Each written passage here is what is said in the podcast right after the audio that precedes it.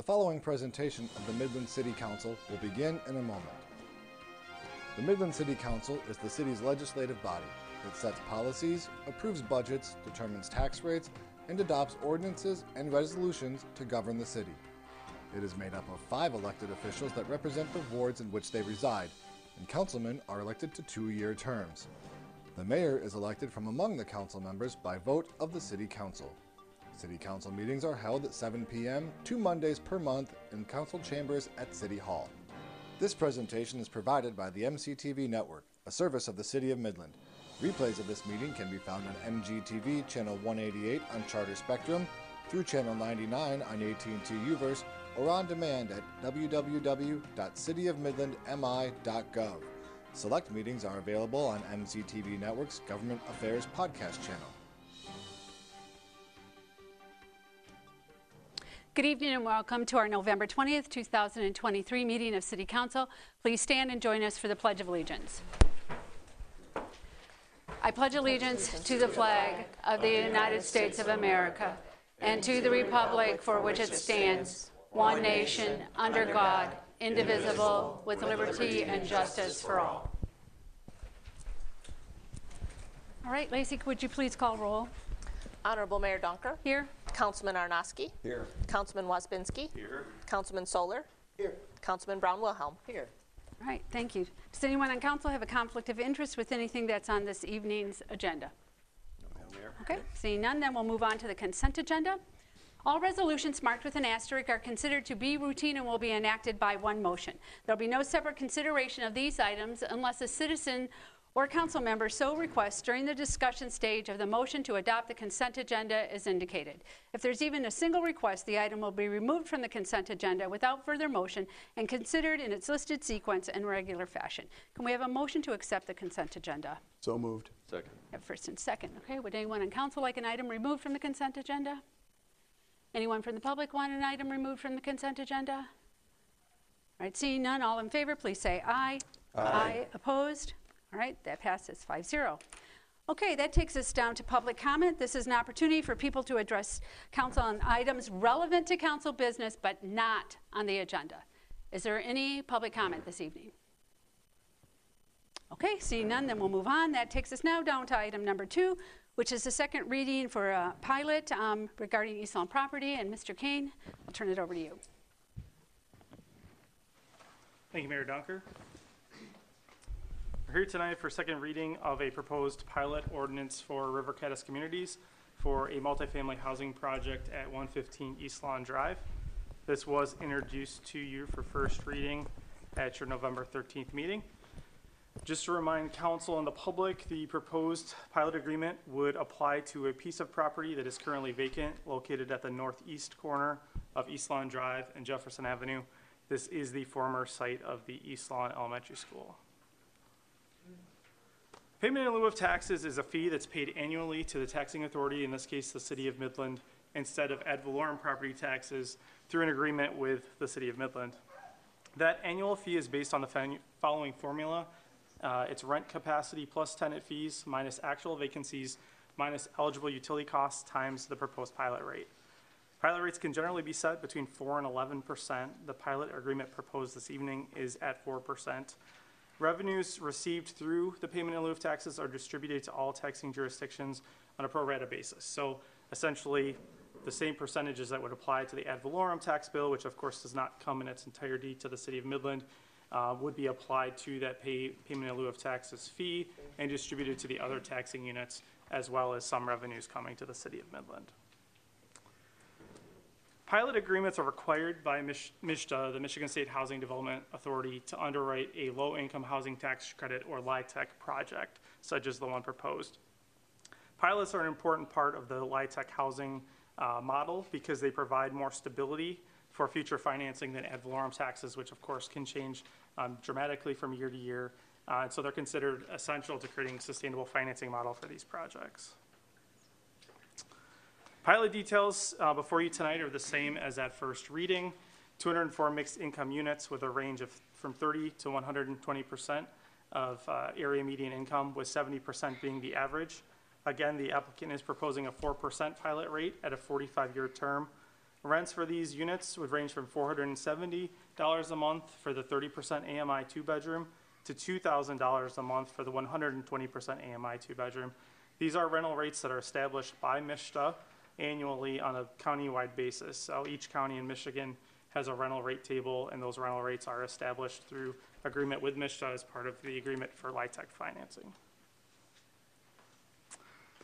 Revenue projections through the project, uh, the two- 2023 pilot fee, um, using the income, I'm sorry, the rental rates issued by MSHDA for the current year would be $97,712.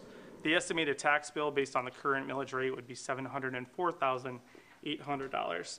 Um, Of that, just for reference, approximately 25% of the current millage rates um, for city taxpayers are city millages. So that, those are, of course, that percentage will vary from year to year as millages come on and off tax bills, as the city millage, of course, hasn't been adjusted in several years, but of course could be adjusted. But generally speaking, about a quarter of that tax bill currently is city revenues. So um, for these numbers, we're looking about just shy of $25,000 a year in city revenue under the pilot agreement, as opposed to $184,000 a year under an ad valorem tax model. The city does have adopted criteria. These were adopted in 2023 for pilot agreements. Those three criteria are, does the proposed development uh, meet a demand not adequately addressed in the existing inventory of community rental housing? Does the proposed development, or will the proposed development not have a negative impact on the existing rental housing market for substantially similar units? And is a pilot agreement essential to the financing of the proposed development? These criteria and more were analyzed by the Housing Commission in their meeting on November the 2nd. There were 11 public comments uh, received during that public hearing, four in support, five in opposition, and two with general comments. And ultimately, after review of the proposal, the Housing Commission moved unanimously, four to zero, to recommend council approve the pilot request as presented. Since that time, we've received additional public comments. Six public comments were made during your October 23rd, 2023 council meeting, at which time this uh, request was referred to the Housing Commission for review.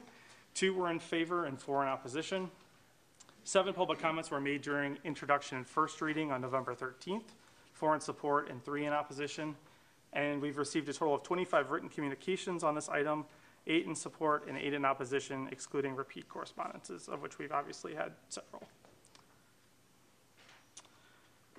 Tonight's vote requires three-fifths vote to give second reading and approve, and approve the proposed ordinance as presented.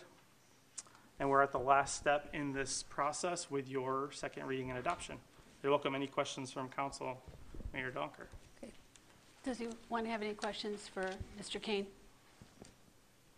I do, if nobody I else do. does. Okay. Go ahead. Sure. All right, so one of the questions, and it's more of a curiosity question. So how many single-family lots could exist on that property? And how much would we get in taxes with that scenario? Sure, so, um, the property as situated could contain probably about twenty-five or so, um, residential lots. Of course, there are variances to that. We typically, under current stormwater rules, lose a lot or two to stormwater management area, um, as uh, opposed to historic development that was done without those facilities. Um, Similar development to what's adjacent to this property, uh, in terms of a tax bill, you're looking at somewhere on the order of ninety-one thousand dollars a year.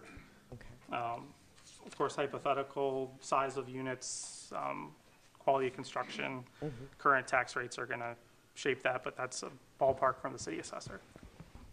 And then my second question is, if I understand this correctly, because I've made a lot of phone calls, if interest rates go down, so if there were a pilot and they have their interest rate, it's kind of like a mortgage. Um, they have X number of years to pay it off, but then if the interest rate goes down and they want to remortgage, they can. Is that correct? That's correct. So if that should happen, if this is passed, um, could we request that this come back to council? Yeah, so council has a right to bring a pilot agreement back before it for review at a later date. It is an, uh, it is an agreement between the city and the, the developer. Um, I- if the property is sold, it absolutely comes back automatically. That's not transferable. Um, But you would have an opportunity if there's a refinance to reconsider the um, terms of that agreement. But it has to be refinanced. It has to go through re- refinance. Nancy, we could, can, can we just say, hey, we want to take a look at this two years from now, I think take a you look would at need this some pilot again? costs To bring that back to council. Okay, we have to have as I costs. understand it. Okay. So is it something that would need to be in the resolution? No, that applies Okay, to any of that's the just existing fine. agreements Okay. as well. Okay, thank you. All right, Mr. Arnosky, you had Yeah. questions? One of the things that, one of the questions that, or themes that came up during the last meeting when we were talking about this was, we had approved a plan unit development back in January, and as far as we knew, it was going to go forward. What happened between then and now that got us to this uh, request now for a pilot? Because it seems like something happened at some point in time, and I'm just trying to understand uh, what you knew or what the city knew, I guess you're as a representative of the city, in terms of how things changed and when they changed. Sure. So housing economics are very difficult for just about any type of housing project. Um, that was true back in 2018 when the housing study was conducted. That has only continued to get more complicated moving forward. Um, that's especially so in smaller markets like Midland, where we both don't have an overwhelming number of recent comparables that can help to demonstrate to lenders that there is a market for certain types of market rate units. So most lenders, you know, are conservative. They like to see that there's comparables in the marketplace that have been absorbed and can sustain the rents required um, to pay back the loan uh, at the cost of construction at that time. Um, So we, that's always been the case. There's always been a financial challenge here to solve. Um, The site, for better or worse, is environmentally very clean. Um, and so where there are some incentive tools that are readily available on sites like this typically, in this case, there are very few incentive tools that are available to make something happen. We're not in a downtown or, a tax district. We're not on a brownfield site as traditionally defined. Um, and we know there are different market needs that need to be met in the community. Um, as you all know, River Caddis is already a property owner and taxpayer in Midland and they've got strong relationships with our local employers, and so they're familiar with what the housing challenges are. The project pivoted in a way that would create a potential for uh, feasible financing and still meet housing needs that exist in Midland. So um, that evolved over time. It wasn't that it was a new problem, but it was uh, trying to find the right solution and create the right kind of project for Midland. But I think I was asking you exactly when that pivot occurred. You know, I know that we, we, we read about it in the newspaper about the $3 million uh, grant from the state, the MSHDA RAP program, I think it was, which, which is tied somewhat to attainable housing. Um, so that means that process must have started, or somebody must have requested it earlier on. So I'm guessing that was the pivot. There was some pivot point before then, and that's what I'm asking. When did when did that occur? Well, that wouldn't have involved the planning department, so I can't speak to the timing on that. I can tell you the request for the pilot agreement was received by staff um, a couple weeks before the um, packet deadline for your October 23rd meeting. So we're probably talking late September, early October. Okay. The other, the other theme that kind of came out is, you know, we, you talked about River Caddis being uh, uh, involved with the East End development um, and how that's, you know, a, a nice, you know, thing to kind of brag about in terms of its structure and its environmental and sustainability and all that. Um, but we've also heard about some of the probably, I would characterize at least negative things about River Caddis over the last few weeks that have been kind of brought to our attention.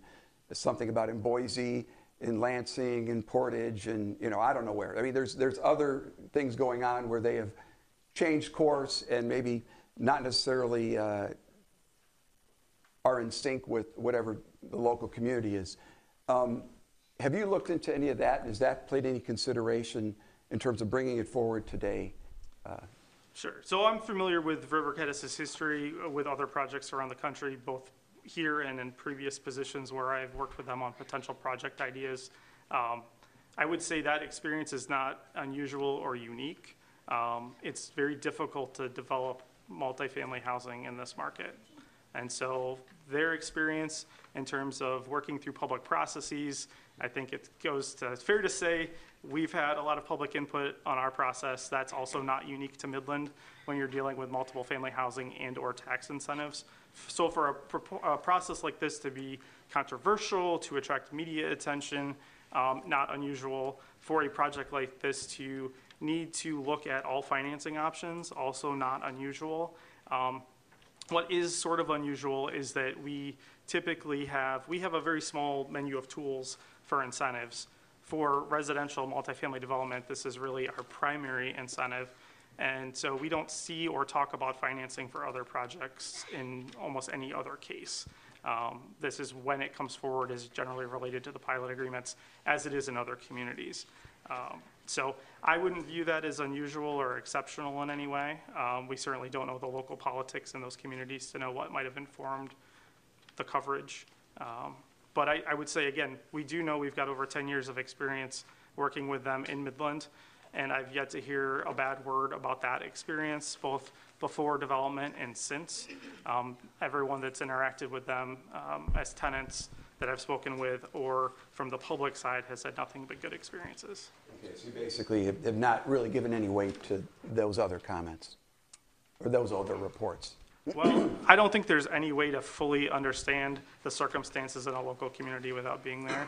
So looking at it from thousands of miles away, um, nothing that was suggested about it was really, I mean, what was said was, oh, they asked for an incentive and it was controversial. I don't view that as problematic.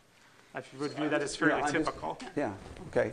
Um, And then maybe the last, uh, one of the things that I'm- I try to understand what you do when you interact with somebody who comes forward with a pilot or any other developer with a request. You know, the other piece of this that has sort of got a shock value to it is the, the, the 4% and the 45 years. And I think what you heard was that or at least if you looked at, and I I guess this is the question, have you looked at kind of the history of what we've approved most recently in terms of pilots? You know, the Lincoln Park, the Center City, and even going back to Bracken Woods, which takes us back to 2016, uh, in terms of the, the percentages and the, and the time frame. And did you discuss that at all with River Caddis? I did, and for context, the other agreements that we have recently approved uh, at the City of Midland are for projects that, while they are multifamily and they do use LIHTC funding, are in many ways very different from this project. So just on a income level served basis, this project is serving a range of income that was not served by the other three projects where pilot agreements were approved at the 9% rate. So those projects have generally been 30% to 70% AMI for all units. This project, of course, is extending to 120% AMI. That pilot fee is based on those rental rates that are paid. And so when you multiply that out across a higher rental rate, you're going to have a higher level of fee paid. So just on its face, having a lower pilot percentage applied here, um, combined with what's being provided by the developer in terms of the quality of the development, um, didn't seem surprising. As we dug into the numbers they provided on why that was necessary to make the project pencil, they were compelling. They were compelling to MSHDA as well. Um, and so, and they were compelling to the Housing Commission. Last question from me, I promise. Absolutely. For you anyway.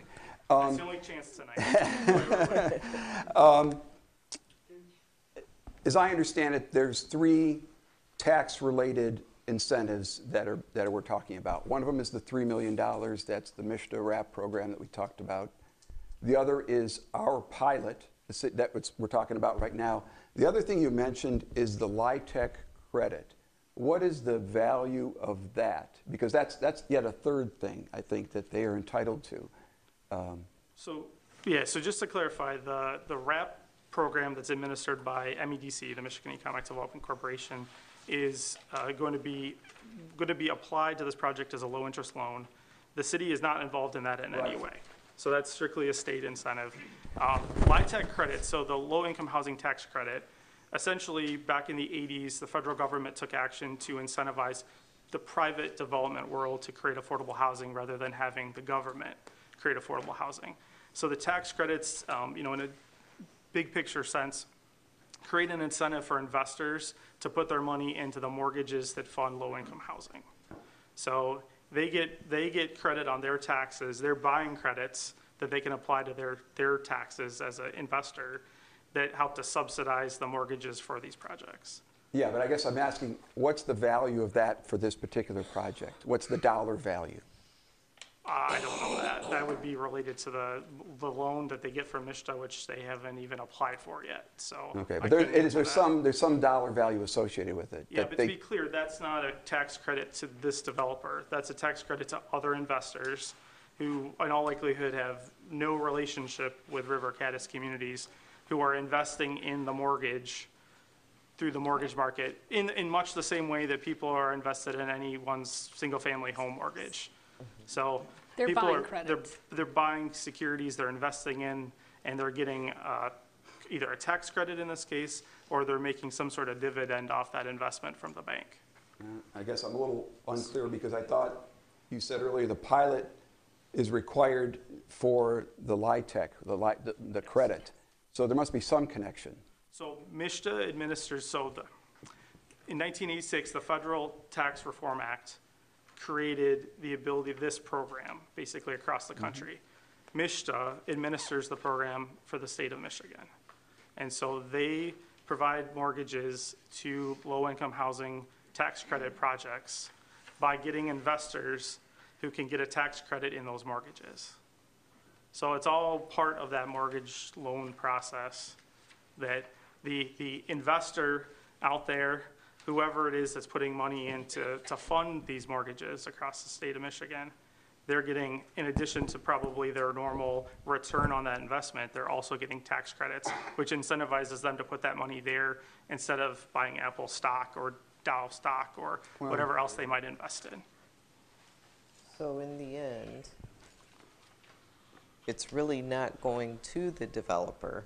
It's going back to the investors who help fund this pool of money that, you know, wherever you are and requesting a pilot can help support that pilot if it's approved. I mean, the reason, the reason the act was written the way it was, was so that governments, state, local, mm-hmm. federal, were not funding housing creation directly. So this is to make it a private initiative. So it's just simply an incentive, as I said, to encourage people, if they're going to invest their money in something, to invest it here mm-hmm. rather than investing it into something else. Yeah, I guess you don't, you know, my, my takeaway is you, you don't know the impact, but there is some impact to investors in this project. Because if this project doesn't happen, that whatever those incentives are that you're talking about don't happen. So there is a connection. Maybe it's River Caddis, maybe it's some other investors somehow. Th- Those investors aren't identified yet, because Right. again, they haven't Right. applied this. That would be like saying that the investors in my mortgage at Mercantile Bank were, had some vested interest in my agreement to purchase my home. I didn't, at the time I made my purchase offer, I didn't have a mortgage with Mercantile Bank yet. So that's, that's, to the extent there's a connection, it doesn't exist yet. He wants, And to- he it, wants to know But- if there's a realized percentage all right. difference on the There- loan. Yeah. That's what he's All right. asking. is Did- Hold on. uh, Okay, Wait, yeah, wait. guys, sorry. percentage Wait, difference. We'll, we'll come up later. You can, sounds like somebody else knows the answer to that. Maybe we'll let them answer later. great. Okay, all right. all right, thanks. All right. Any other questions from council? Okay. Um, Thank you very much. Thank you. So I'm going to ask for public comment in just a minute. Let me just talk about how that public comment works. You need to come up, stand on the blue mat, state your name and address, address us. You do not address the audience. You look here at us on council. I know we have a representative here from Midland Public Schools, and they have a meeting in five minutes that they need to get to. So, Mr. Lauterbach, I'll let you go first. Oh, sorry. Good evening, Mayor Donker. My name is John Lauterbach, 715 East Main Street. Uh, As Mayor Donker said, I am a member of the Board of Education. I am not here speaking on behalf of the Midland Public Schools tonight.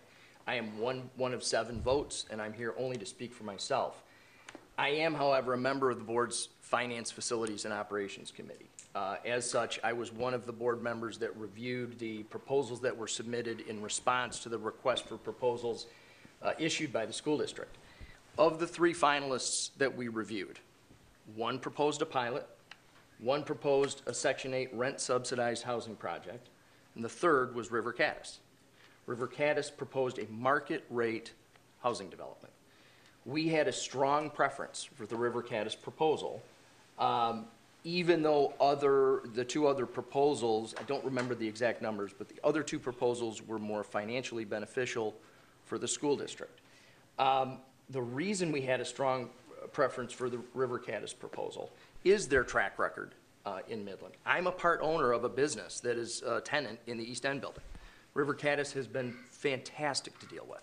Uh, John McGraw's dad, Kevin, was, has been a great partner uh, in that project. His uncle Pat is a judge over in Saginaw, is one of my favorite people. This is not, I- I'm not here to say we don't like River Caddis. I'm not here to say River Caddis has not been a great business partner uh, in our community. Um, But we did not want a pilot on this site. We were very specific with them. I was very specific with John and Kevin uh, and said, uh, this property has been off the tax rolls for a generation.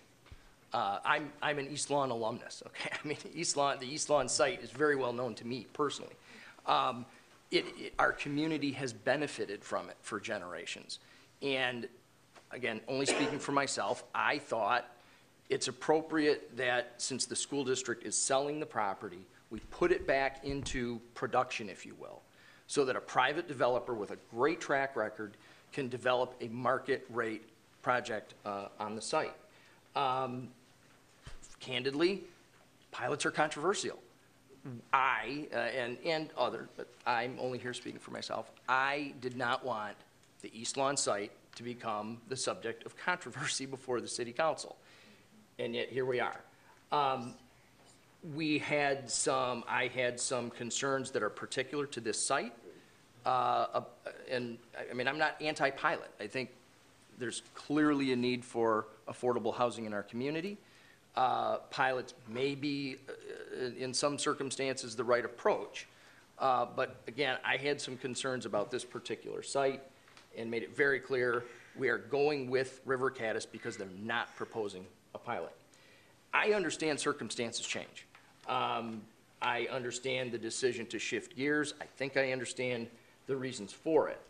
Um, I- have interacted with real estate developers throughout my career. Um, I've never had a real estate developer, when a deal goes off the charts positive, come back and say, I want to share the money with everybody. But the minute it goes sideways, they come looking for everybody else to say, you got to help me fix this deal. The deal went sideways on them. That was a risk that they took. Um, I, I am only here to share this perspective with the city council because I thought it was an important data point that some of you may think is relevant. Um, and uh, I don't know, uh, you've got a letter of support from the school district. Um, we extended the purchase agreement back in July. I did not know, I don't think any of us knew about the pilot until October. So, you know, this deal that was struck, I think a year and a half, two years ago now, and has been extended as recently as July of 2023, was entered into because it was not going to be a pilot. Thank you for your time. I All can right. stay, if, if you have questions, I can stay, but as I said, I've got a Does anyone have any questions? school board meeting. A clarifying question. Yeah. So did you say, like, you've been talking about this, you know, deal for over a year? Well, I, I don't remember the date that we mm-hmm. met with the three finalists, uh, but it's, I know we extended the purchase agreement in July of '23, and I think it was entered into in '22. Okay. So sometime in early '22 is when we began those discussions. It may have been late '21. Okay. And you were against the pilot just because of the controversy? Okay. Well, as I said, I, there, there are reasons that are unique to the site. There are, uh, you know, we, I, again, only speaking for myself, um, it was important to me that this be a private market rate project. And, and I, and I don't have a specific reason for that, other than my personal belief that, hey, the school, the community got the benefit of this when we needed it for a school. We've made the decision based on population and a lot of other factors at the school district that we don't need the East Lawn site as a school anymore. Let's put it back into the market and let the market do what the market does. Uh, and for reasons, again, for reasons I understand, the market has not behaved in a way that the purchaser predicted that it would. That was a risk that they took. So, Fair Enough. okay, All right. Thank you. Thank you. okay, thank you very much. Thank you very much. Sorry to drop that on you and then leave, but. Okay. Thank you. All right. I said that this is an opportunity for public comment. Please get up, say your name and address. Good afternoon. Uh, Belinda Barr, 2431 Damon Drive, Midland, Michigan. I'm here this evening not only as a member of the community, but as a resident of the neighborhood where the proposed River Caddis development will be built. I'm also not here to try to convince the council to rescind their original approval of the River Caddis. Um, That, that ship has already sailed. We can't change that. They have the ability to go ahead with their project as they presented it. What I am here for is to ask the council to stand with the original approval and not support the most recent proposal from River Caddis for, in their words, a realignment of their project. A realignment, if it meant changing where you put a driveway entrance, is one thing, but what River Caddis is asking for is quite a bit different. Those of us in the neighborhood have had to relent to the powers of City Hall all through this process of the River Caddis um, approval. We've questioned the lowering of the number of parking places in the complex, the fact that we've never seen a legitimate independent traffic study, and any evidence that this type of project won't have a serious impact on the neighborhood or property values is, uh, in the area is kind of unusual. As a Realtor with 47 years' experience in this market, I can guarantee you it will make a difference. Um, Of course, of all the concerns, no longer have, have, we can't, we can't sway the fact that the council has already approved this as a market rate of- of facility. And we know if they decided to do that, it's a done deal. Um, What isn't and wasn't cons- the consideration of the original approval was a pilot program that could potentially deny the city of Midland over $27 million should the pilot run the full 45 years. How do you suppose local developers will feel if you allow this to be changed just because the out-of-area developer can't perform on the project that was approved? It certainly would be difficult to deny our developers the same, the same uh, benefit. When the two pilot projects that are under construction currently at Patrick and at Jefferson are completed, they will add 150 housing units to the current 700-plus homes, condos, and apartments in our neighborhood. If anyone believes that even that won't dramatically change the neighborhood, they're kidding themselves. On the River promotional page called What We Do slash Our Approach, it says, and I quote, "Our capabilities aren't defined by a project's size or scope. River Development has the resources and acknowledged to handle any development project." End of quote. I guess that statement isn't true at all. Why should the taxpayers of Midland help fund the investment? When the various community groups and citizens spoke in support of the pilot, it felt a bit like a shaming of those of us who here, who live here, who were not in favor of the project. The reality is that the majority of homes in the neighborhood um, are not, I mean, these are people who are humble working-class people, senior citizens. This is not a high-end area, so the people that are there would be the kind of people that might be in in a, in a market rent property. River Caddis was not approved for a pilot. There was no healthy debate about any potential need for a pilot at the original presentation and approval as it was sold as market rent complex. The fact that River Caddis can't complete the project due to rising costs and interest rates should not be a concern of the taxpayers of our city. Perhaps they should scale back and size the scope of their project and submit a new plan. I hope council will not only consider the request of Consider River Caddis, but consider and give voice to the citizens you represent. River Caddis has every right to complete the project as it was originally approved. Helping them to do that through supporting a pilot that will make them whole is not the responsibility of the taxpayers of our city, nor should it be, especially when we have local developers who have a stake in this community that might well have provided a better opportunity for that parcel. Thank you. Okay, Thank you. Any other comments? Okay, Mr. McCann?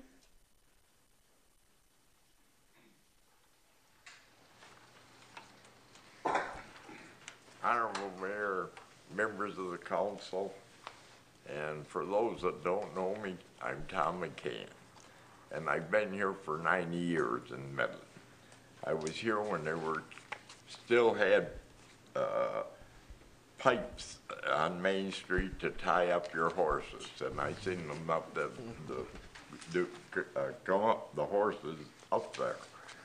And, and if you lived uh, east of Carpenter Street, any, if you was going down Ashman and any of the cross streets east of Ashman, in the spring and in the fall, you get, you was impassable. You'd have to get, get, uh, pulled out because that's how bad it was. So I have been around for a while. And I've been in the rental business sixty-eight years. Uh, that's when I started renting property. Everybody here tonight's on that pilot program, talk, to talk about it. It's not a simple program, as Mr. Arnosky here was sitting asking questions and trying to go on. Uh, from the surface, it looks like it's a program to help though the low-income people. And I don't think there's anybody in this room that don't want to help low-income people. But it comes through under a smokescreen, to be honest, the way I see it. Uh, I don't know a lot of the, I don't know, not being highly educated or educated probably very well at all, and so not having a good use of the uh, English uh, vocabulary, I would call some of these things uh, bleeding heart and jerking tears, and trying to, you know, that if you're against it, you're, you don't care about the, the low income. And of course, that's not true. For ever since the low income projects or people uh, started, the program was here in uh, not 79. And since that time, we've got 22 pro- projects that's in that program, in the pilot program. Many people, cities, uh, and communities have approved this project, their projects, and put them on pilot. But that's because they didn't fully understand the pilot program. It's not a simple program. It's very, very detailed. Uh, and so what it looks at from the surface is not what it really is. It's like maybe looking at an apple or an orange, it looks good, but when you get it, she's half rotten. So, let me, uh, you gotta bear with me.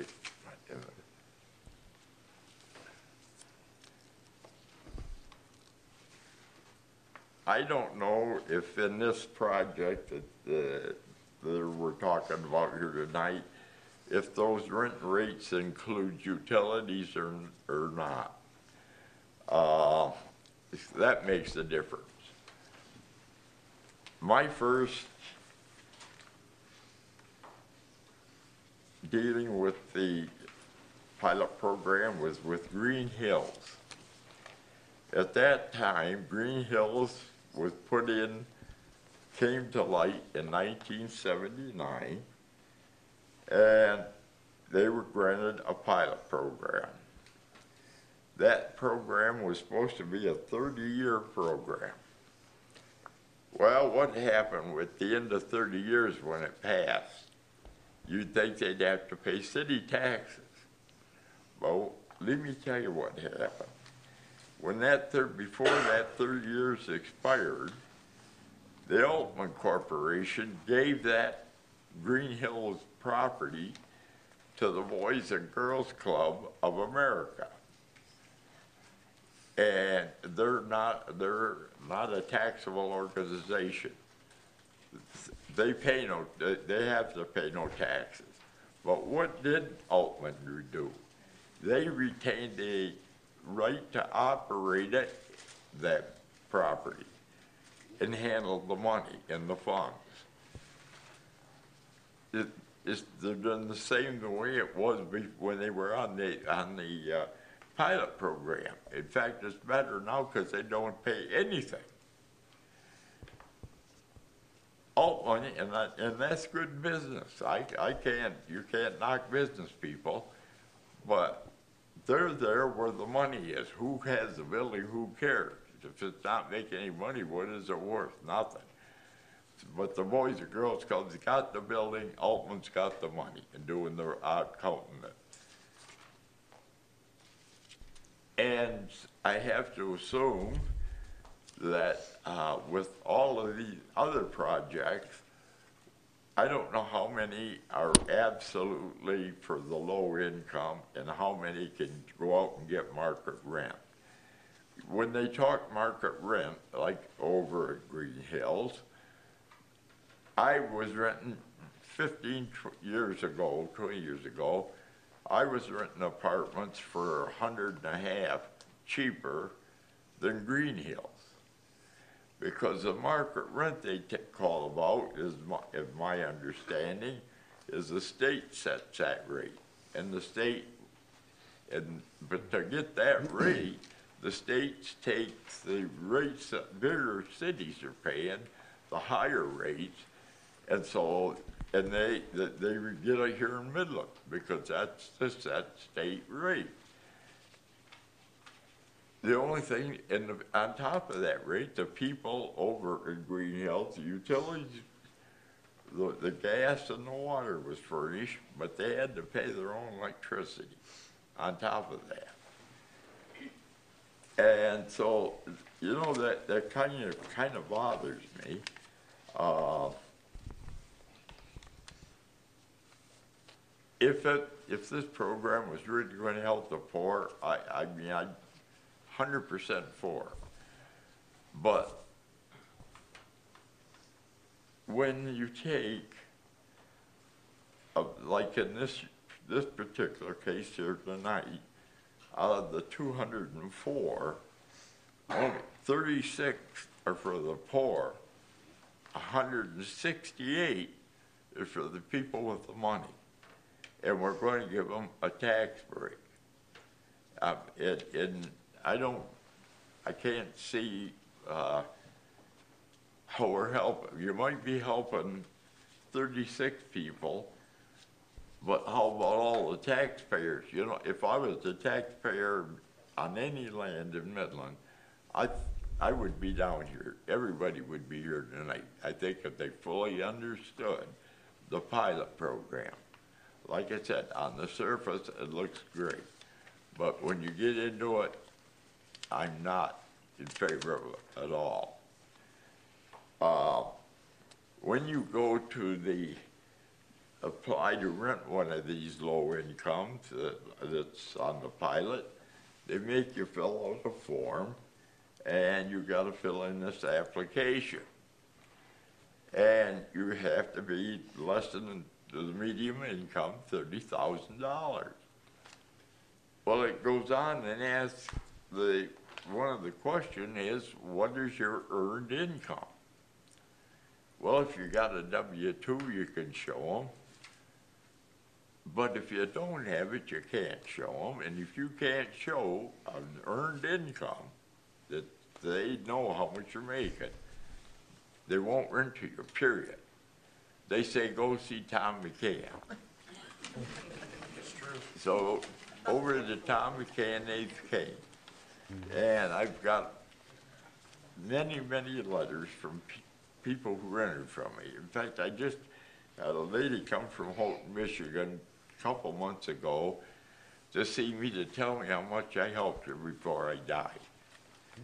I've got letters of the, from people who said they were gonna lose their children.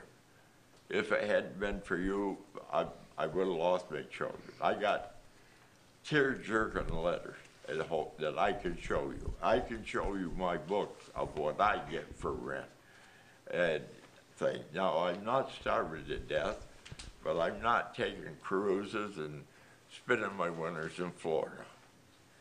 Uh, Mr. You know, McCann, over here. Mr. McCann, can I just uh, say- can I- Eighteen percent of the, the building, the, the thirty-six units they wanna put in, I say, go ahead, give them a pilot p- program on thirty-six units only.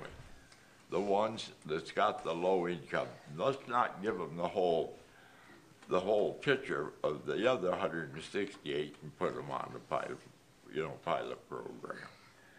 Um, I could probably sit here all night and go on and on. I but- love that about you, but I wish you wouldn't. Can I ask you one question? Yep, I can hear Uh, you, Marie. Okay, I'm sp- trying to speak loud. I didn't get your address. I know it's on Jefferson. I just need the number. Guess what? Your address. Address. Thirty-three ten Jefferson Avenue. Okay. Been there since nineteen Okay, seventy-four. th- thank you. And I know you have a lot to say, but I know there's people, other people here who have something to say too. So, if you'd wrap it up, I'd appreciate it. Uh, I, I still can't, I'm sorry, this is my fourth set of hearing aids and I still don't hear. Okay, that's all right. So I think old age has got me. But it, before I wa- leave here, let me just give you an indication. I've got apartments that I pay utilities on that rents for four hundred dollars a month at Artcrest. I've got apartments, them are single bedroom. I've got a two-bedroom apartments that I rent for five twenty-five. In fact, some of them are less because the people have been there for some time. I've got tenants that rented for me for over forty years. And I don't raise the rent every six months or every year or every two years or every three years. I've got people that didn't pay any rent for, for three years or four years because they were, they were sick and couldn't pay. Uh, and I'm not here looking for any handouts, because I'm not starving to death. But what I'm trying to say is if we really want to help the, the, the people, let's do, do it, not help the guy who's trying to help themselves, like Joseph Ron. Now, I, I don't know, any of- I know they're from Florida. These, when they first originated, uh, th- this pilot program back in seventy-nine, they used, there was ads ran in the papers outside of Midland. I'm talking Saginaw, that I seen and brought up here to the council. They were looking for tenants because they didn't have enough people in Midland to rent them. Now, when you gotta go out of town and, and advertise to bring people here to fill up, that the taxpayers here in Midland is subsidizing, there's something wrong with that picture. Now, I don't know how, ma- if, how, who's all advertised this year at all, but I do, do, I know this, that two or three times I have seen in the Midland Daily News ads from Joseph Run for two and three bedroom units. So I don't, I'm not convinced there's a shortage. There's a, there's a, there'll always be a shortage because there's some people that they, they just, they, they, don't care. I mean, they're, they're, they don't even want a place to live. They're, they're floaters, they're all over. Uh, in, in fact, just, I had a, some guys cutting trees for me here a couple of weeks ago. And I asked him, I said, "Wh- the one guy, where do you live? Well, he said, I, well, I thought he lived on, uh, up in Sanford on River Road, but he said, no, no, he said, I really don't have an address. I don't have a place to live. I don't, you know. And I said, well, geez, why don't you go over to the open door? They could maybe find a place for you. Oh, no, he said, I'm not interested in that. You know, so, like I said, there's just people you can't help. Uh, I thank you for your time, and, uh, I'll let some of the other people give you their opinion. All right, thank you very much.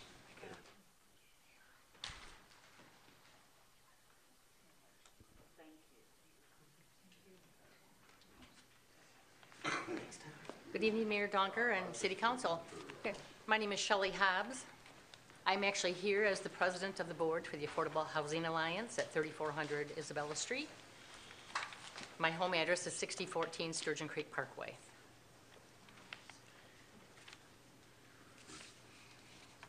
I am here in support of the pilot program for a variety of reasons, namely because we don't have enough housing in the city of Midland for the people of our community that don't have what most people in this room have.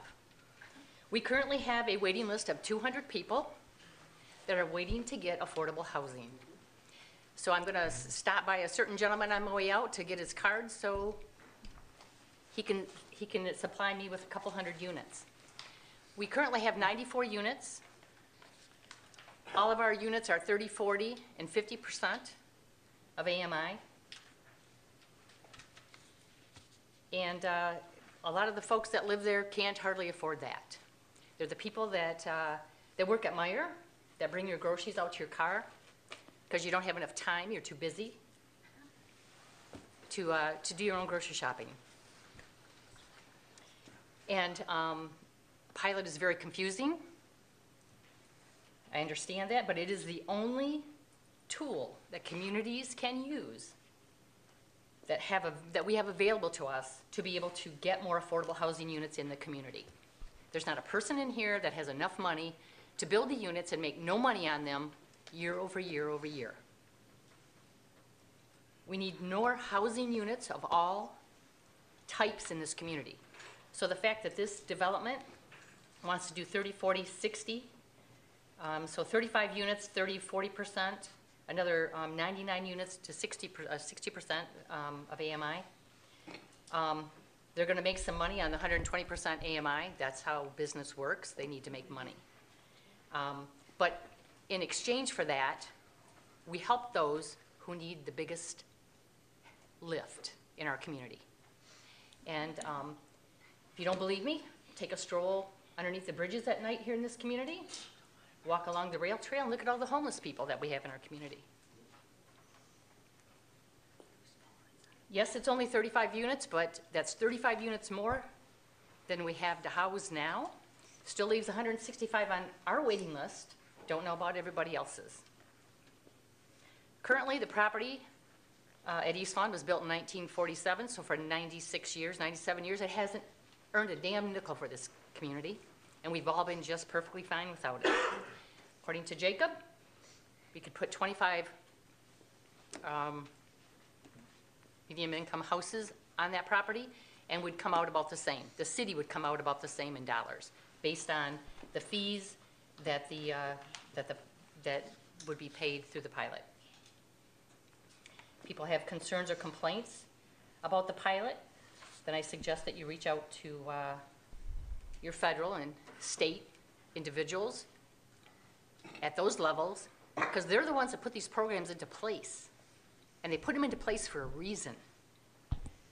Because they understand that communities like ours, and we're a fairly healthy community, still cannot afford to build true affordable housing for those who are in most need in our community.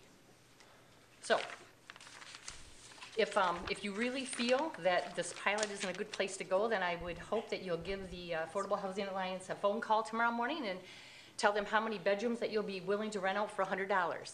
Because we've got at least 200 people in this community that don't have a place to, to sleep tonight. They don't have a place to stay warm, they don't have a place to make a, a meal.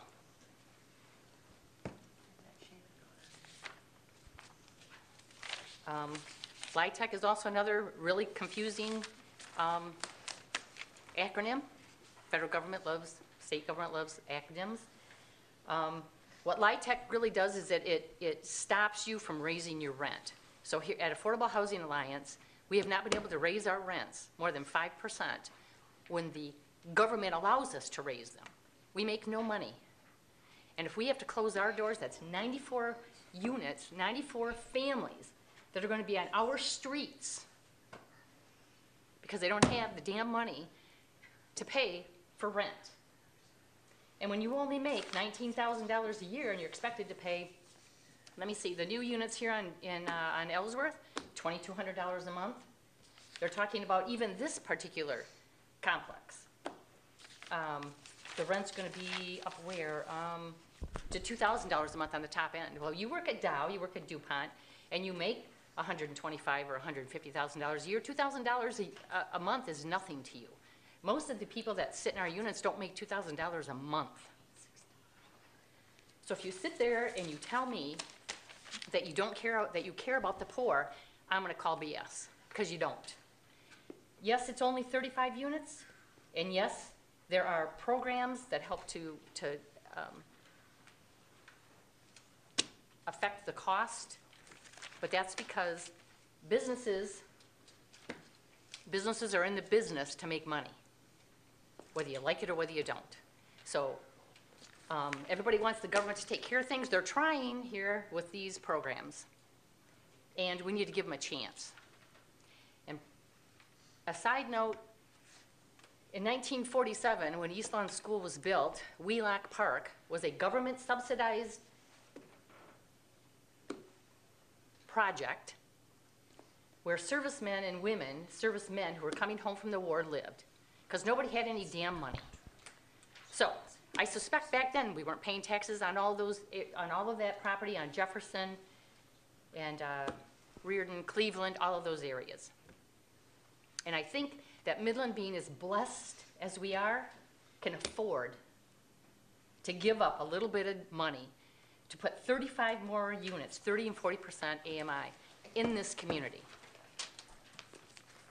If you want your property taxes values to, to, to really hit the tank, let Dow and DuPont and everybody else leave, because they can't house the people that they're trying to bring into our community. And that's not including the people that are already here, that are generational, that don't have the money. They can't pay the rent. That's what I, that's what I recommend. Thank you. Respect for that young lady. My name is Edna Milkai, 302 Princeton Court. All due to her respect, she's not, know- she doesn't know her history. My husband did, Ben Milkai. He worked till he was 78 years old. We worked together. And we worked hard, and I'm a senior citizen. I will be 75 years old in June. The school that she was talking about, yes, it was built in 1947, but it wasn't given to the house, for housing for the men co- and women coming back from war. My house where it sits today was Quonset huts. And if anybody in here knew anything Ma'am, you about need to, you need Midland, to address only us, please. if anybody in here knew anything about Midland, they would know. All that court was Quonset huts. I reject the fact of having to pay for someone else to live behind me. After my husband and I worked, and this was going to be our retirement home. He never lived to- see it. He died of bone cancer two years ago, five years ago. He only worked, he worked till he was 78. He died when he was 80. We worked very hard. Now I'm on a fixed income thanks to my husband. We own a home. I want to keep it.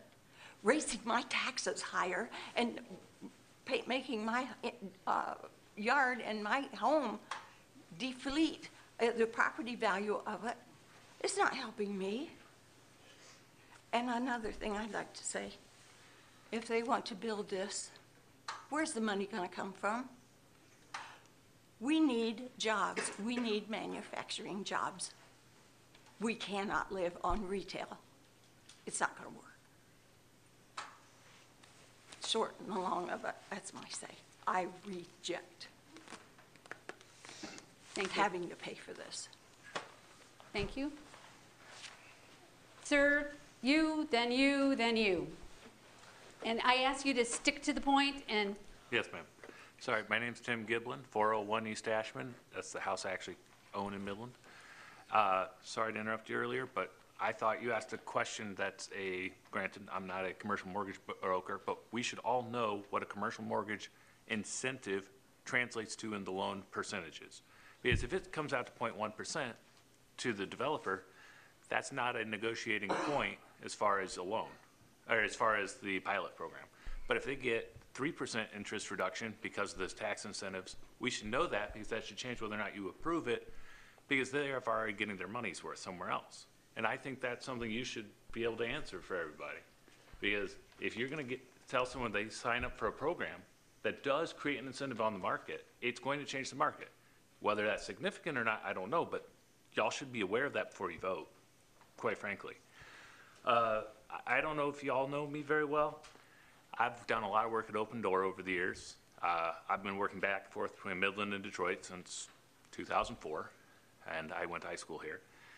And I've heard a lot of things people are saying Sir, I need you to address us. sorry, a lot of people were saying that this is the only option. And quite frankly, I've been with seven, and I've been casually involved with seven different developments with the community outreach in Detroit about multi-million dollar projects that are, quite frankly, all of them are bigger than this. And the concept that the pilot program is your only option to make this thing happen is ludicrous. Because y'all are the ones that can change the tax break for Midland. So first of all, it's not your only option. If you wanted to say the exact same terms as the pilot program, and just not do it through the state, but do it through the city, and say 35 years or 25 years, you guys have the power to do that. So everyone's claiming this is the only option. First of all, that's ludicrous. You have the option to change any of these terms the way you want. Granted, then they might lose the LITAR, sorry, I don't know how to pronounce that, option. But that's a, something y'all should consider that, do you have something internally you could do that would be a more reasonable compromise if you feel this is an unreasonable compromise that could still incentivize them to show up? Because I've never seen 45 years in my life except in Midland. I have been around tons that were 10 years, and yeah, the market's changed. The reason I'm back in Midland is I was involved with a $5 million development, part of the community outreach and the insulation value in Detroit, that fell through because cost of building materials went up 40-something percent. You know, that's why I moved back. Granted, my wife never left, so it's kind of a little better that for me and everyone else. So, first of all, that's crazy that people are saying y'all don't have options because you, the board, do have these options, and I think you should consider that. But more importantly, I was doing math on the, this morning when I started reading everyone's posts online. And quite frankly, those 35 units, the amount of money that they are giving up by having those 35 units is within 5% of what you're giving them directly. And if you're going to tell me that the Midland Public Schools and you would sell someone a property without insisting on a single for 200 units, that you wouldn't expect one, even one unit of subsidized housing to be in there as a condition of building it, then you have a fair deal. But that's not true. Would you allow someone to build a 200 unit thing, and I don't know the original terms of the deal here before it became a pilot program, but with the pilot program, how many subsidized housing units were there? Were there any? Okay, I don't get why we approved that in the first place then. But you have all this leverage of saying yes or no to a deal. So, and then the other question is, why are you, why are you saying just 35? And can they use the MSHDA tax credits for those 35 question, uh, those 35 units? Because no one's answered that question today, and that's why I was hoping to hear today. Because if they can use the tax credits for those units, they aren't losing a penny. If you wanted to say something along the lines of 35 units at the lower rate, and you have to accept the MSHDA tax credits, which would not cost them a penny, as a condition of this deal, for say another 35 people, that would get 35 people out of the open door. Granted, speaking as myself, not open door. And that wouldn't cost them anything. It's just the MSHDA credits, accepting those credits, those vouchers, is a logistical hassle. You could easily say, as a condition of this, first of all, I don't agree with the 45 years, but that's beside the point right now. You could say, the MSHDA vouchers do not count in those 35 units, and you have to accept another 35 units of MSHDA vouchers. Y'all have the authority to say that, and I don't understand why people aren't talking about that, that saying that it's nothing or 35 units, when y'all could get more, that doesn't cost the developer anything beyond a little bit of paperwork, and make the community get so much more out of this, I don't understand the issue. Okay, anything And else? that- No, ma'am, that's it. Okay, thank you. All right, in the back? Sir, in the back? Wait, ma- yeah, ma'am, this gentleman was first.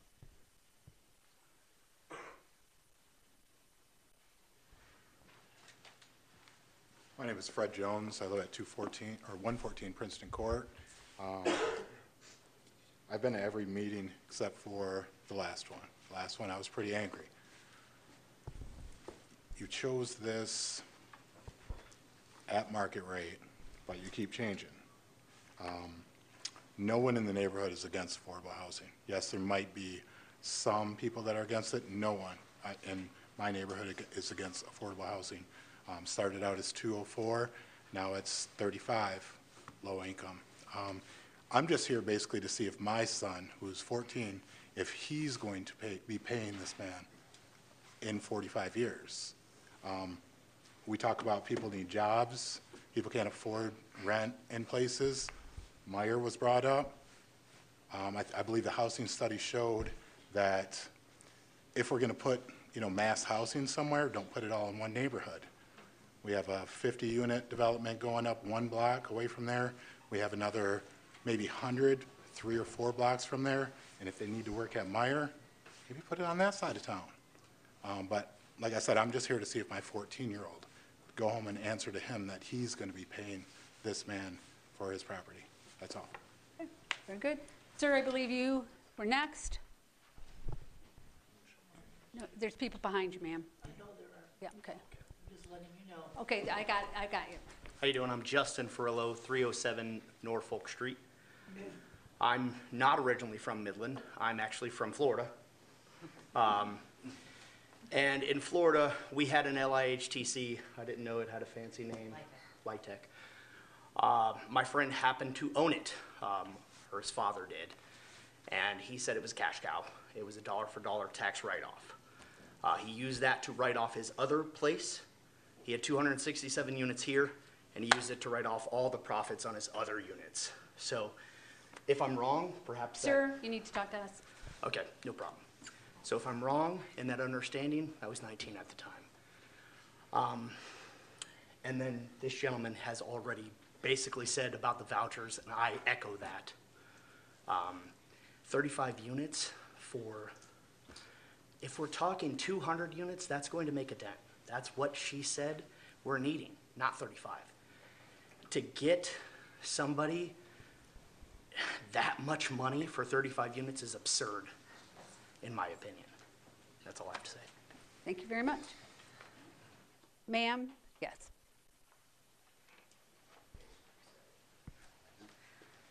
Thank you. I'm Pam Gandy. I live at 2305 Wilder Road in Midland. And I'm here, my husband and I own 30 units, rental units in Midland. We're similar to Mr. McCann. We rent to a lot of people that are, you know, kind of down and out, not making a lot of money. We're like Mr. McCann, we don't raise our rates every time the market goes up. We try to be reasonable and sensible and work with these people. My problem is with this deal is we don't get a break on our property taxes. Could we charge more rent? Should we charge more rent? We probably should. A business person would say we're stupid for not. But we feel we're doing the right thing.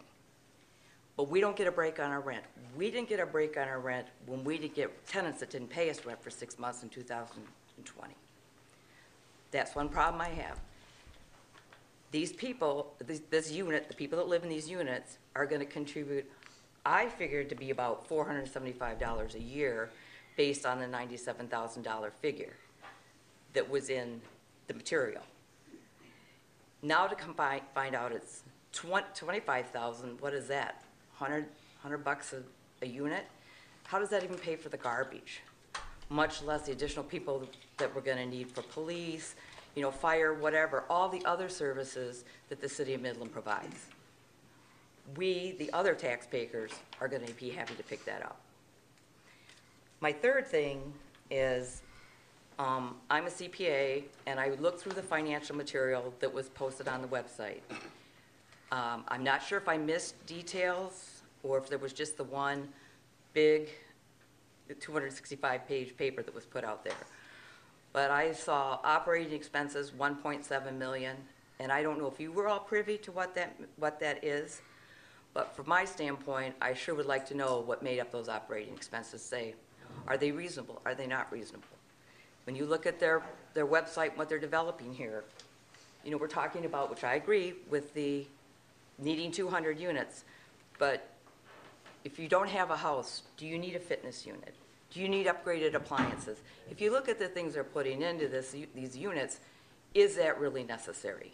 If we want, is that what we would be doing for low entry, low income housing? And that's my final point. Thank you. Very good, thank you. Ma'am in the red. then- So you, then Patrick, then in the back, so. Um, Jill Freeland, 218 Princeton Court. Um, I'm in, getting into this a little late because of health issues, but um, I just have some points I want to just bring up, and hopefully you guys have considered them. Um, You know, what the one lady said earlier about the feasibility studies about the traffic and the utilities and things like that, and sewer and all that stuff, is that, do we have the capability to to have these, those two hundred some units in our neighborhood. You know, since they tore down Princeton, tore down the school, my backyard's been flooding halfway up, where before I only had a corner of it flood. Because my place backs up, backed up to the school. I don't know what they did there, but I'm not happy with it. Um, one thing too, I think, I've worked with the, the homeless population here in Maryland through a different agency, and um, I'm not going to name the agency because I'm not representing them. But we forget we have a lot of people on disability. You know, they're not. They may. They're. They, some of them only get nine hundred dollars a month. They can't afford four fifty, especially if they have to pay utilities. You know, um, Tom McCann and this other woman. Whoops, I need to point. yeah, I'm sorry. um, they do give our give people that I work with breaks.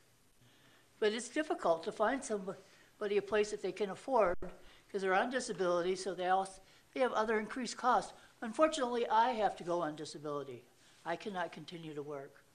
But I, luckily, I've made some investments along the way, and I'll be all right. But I, I also want to stay in my house. I still have to pay my mortgage. Um, and let's see. we've got, you know, we've got these two new complexes that are coming up. Um, let's see what, what they do. Because this, you guys, it was mentioned the housing study. Is it the housing study or the homeless study? Housing.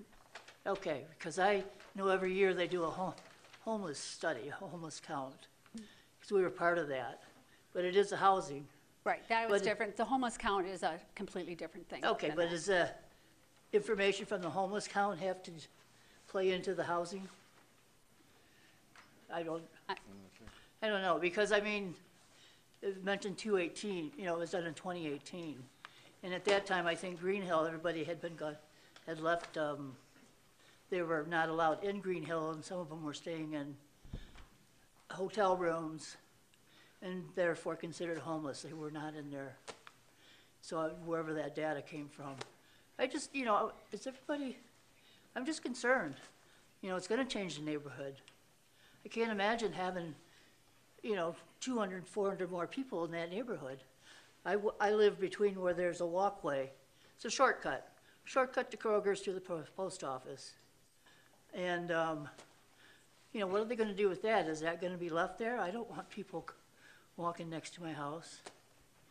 You know, that, I think that needs to be addressed as well.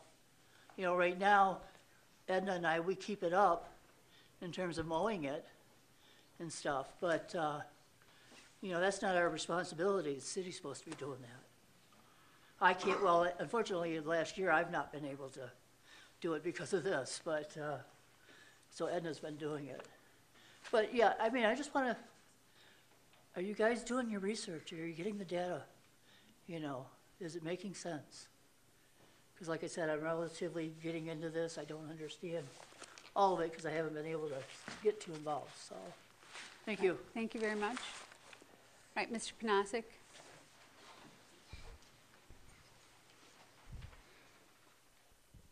Patrick Panasic, 2525 North Eastman Road, Midland.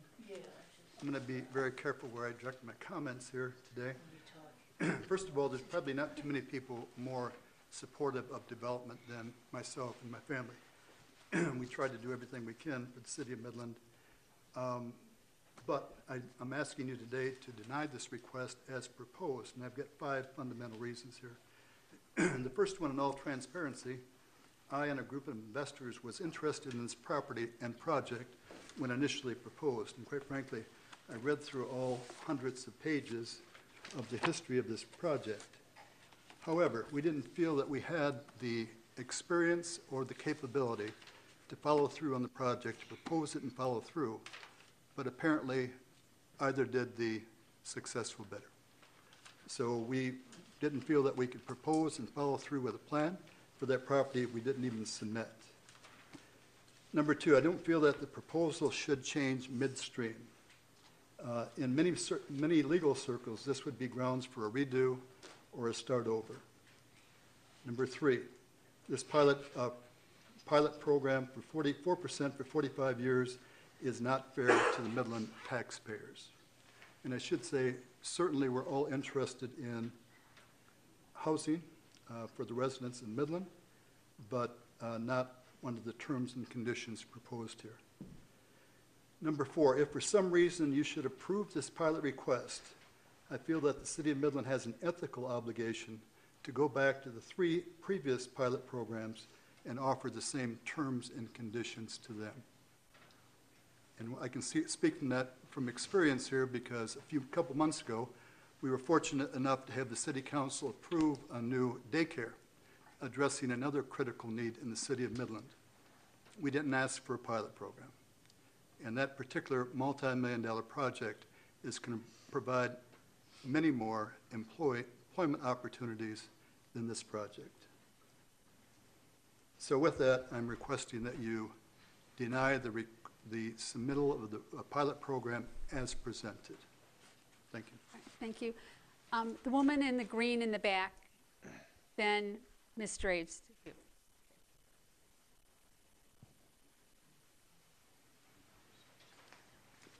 Good evening. Denise Sigmund, 2009 Westbury Drive. I'm a lifelong Midland resident. I love this community. I am very concerned with this proposal. The percentages that, of, based on how many units would be for affordable housing and the percentage of their, what their tax status would be is incredibly ridiculous. There are other alternatives that should be explored. Apparently tonight, my understanding was that their situa, their financial situation changed, and so now, in order to complete the project, they need to do the pilot program. As Mr. Lauterbach had said, there were other proposals that were on the table. They were chosen because it wasn't a pilot program. I don't think that that locks you into a final decision to say that, oh, well, we have to take this or not. Then I guess it should be or not. I formerly owned a business in Midland. It became financially um, unworkable for us, and I ended up closing. I never went to ask for anyone else for help for taxes or any other situation, just like other businesses and other institutions in this community have done. I'm not against helping people find affordable housing. You see that on Ask Midland on Facebook all the time, desperately looking for help. I just think there are other options and ways to go about this because I honestly don't know that I could afford to, add extra taxes. My taxes, the house I've been in, I've been in for 15 years, my taxes have more than doubled since I bought that house. And with the housing market the way it is, I had looked at selling, but then I'd end up having to buy something else at an exorbitant rate. There's got to be a, a solution for the community to help these people. I understand that. I just don't feel that I could potentially end up not being able to pay my taxes. That's not going to help the city because we want to help support another proprietor that isn't from our own community. Thank you. Thank you very much.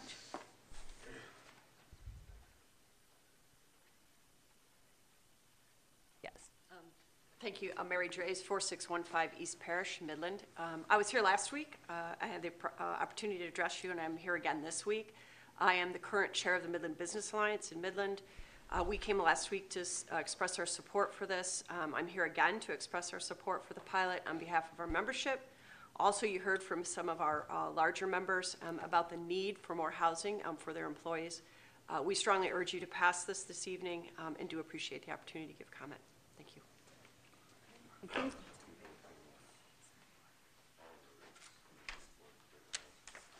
Hello, uh, I'm Richard Greer, uh, 524 Hillcrest. Um, I'm going to stand up here, I guess, basically because you guys are keeping track of who's yay and who's nay, so I want to go uh, on the record. Uh, I'm not against a pilot per se, but I think, as Mr. Panachik uh, expressed earlier, I think the, you know, a pilot at the current terms is, you know, is unreasonable. Um, You know, for all the discussion of wanting to do something for affordable housing, it seems to me, you know, if I'm, if my math is, is in the ballpark, that an 80% tax break for less than 20% of the units being affordable, you know, in the 30 to 40% range, that just seems, you know, out of whack to me. Um, My thought is that we're looking at a, you know, kind of a false dichotomy of choices here. Um, You know, I don't, as, as I think Ms. Sigmund stated, uh, I don't think it's a choice of, of, you know, do it now. There's also a choice of doing nothing. And as much as I don't want to exacerbate the affordable housing uh, issue, I would rather have no deal for a period of time, whether it's a year or two years, whatever it takes to make it more economically viable, than to lock into something for 45 years. I just, that, that boggles my mind. Um, And I guess, uh, there was something mentioned earlier, it was a, a point about, you know, what changed, it was a question about what changed, and there was, there was no incentive tools because the land isn't, a- isn't a brownfield. I'm not sure if I understood all the, all the points that correctly. Um, I really have to question whether, from a planning and estimating standpoint, whether these folks really have all their ducks in a row. Um, if six months made such a huge difference. Um, didn't they know, didn't they have a, any kind of land assessment before they went into this to know what, you know, potential remediation was gonna be required? To me, that seems like something they would have known before they would have, you know, actually put out a purchase agreement for something like this, so. I, um, I- you know, I know there was some discussion, and I have no background, you know, I only know what Google has, has told me. Um, but I do think there's other communities that have had concerns, um, and it wasn't just about whether they asked for an asset, you know, other, other incentives, uh, you know, handouts. It was a question, I think, in, in Idaho, where they said, you know, it was gonna be significantly more money than what they had planned. And again, that kind of comes back to whether or not they're, they're estimating accurately, and if, and if you approve this at four percent and they come back and they can't stay within the budget, what's your, what's your fallback plan? What do you do then? So I, I I personally would be in favor of either reworking the terms or doing nothing until conditions get better, so it's a win-win for everybody. I don't begrudge them their chance to make, you know, make a fair dollar, but I don't think it should be on the back of everybody else that pays taxes here. Okay, good, thank you. Okay, I think this gentleman was before you. Then you, then you, I'm, I'm sorry. Yep, My name's Doug Luce. I live at 3409 Pine Grove Drive.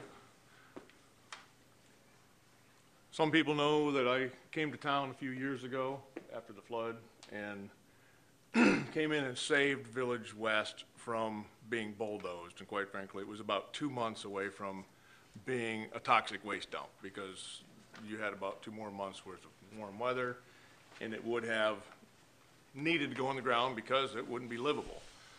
So timing was of the essence. Um, when I came to town, I, uh, I looked at it and tried to convince the town, or the, pe- the people that live there, that we can rebuild it. It couldn't be done. Couldn't be done, couldn't be done. And, uh, Mr. Luce, you need to look at I'm us. sorry. Yep. So at the end of the day, I came up with a plan that I thought would actually do the job. We rebuilt, put it back together, and, and my intent was to put affordable, the reason I targeted rentals was because it's, it was to force that, that community to be insured properly and to be managed properly and to be taken care of. Now, nothing against the individual people that have been part of the board for the last 40 years, but along the way, they made a lot of bad decisions, and it led to that. So we turned them into rentals. So we added 46 units to the rental fleet. Those people in that community right now pay $460 a month in taxes. in taxes to the city. The people that live in Brooks Estates pay about $150 a month in taxes per month. The people that live in many of Mr. McCann's places pay about 120 to $200 a month in taxes. So the fact that he can rent these these properties for $500 a month and 120 of that's going to the taxes should say something. He predominantly lives in the world of single-family homes. I live in the world of single, single-family homes. I'm also speaking for three other landlords who can't be here tonight. Mike Skinner, who's a friend of mine, most of his properties rent for the 1,400, 700, 1,100, 1,500 price range. He pays $220 a month in taxes. So you can see there's a huge range of what people are paying in the city. Now, I'll admit, I'm attempting to get my taxes reevaluated to try and get my renters to a point where they can afford to stay at that rent rate as long as possible. My rent is at $18.50 a month. That's where it started at.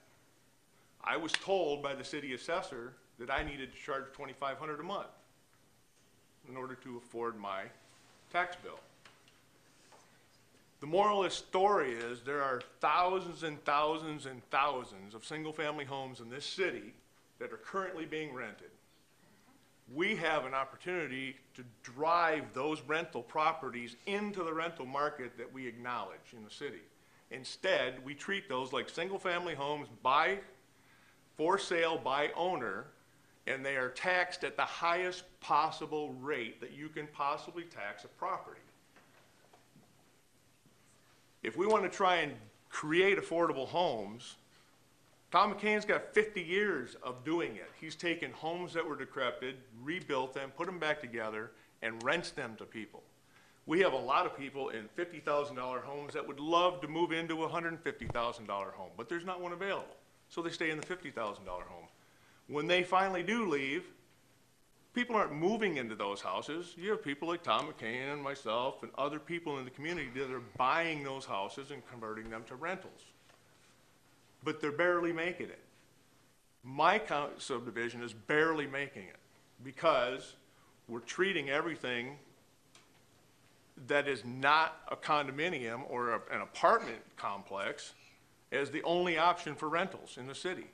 There's tons of ways we can solve this problem. But the first one is to get a handle on how we can manage the assessment process, how we can manage the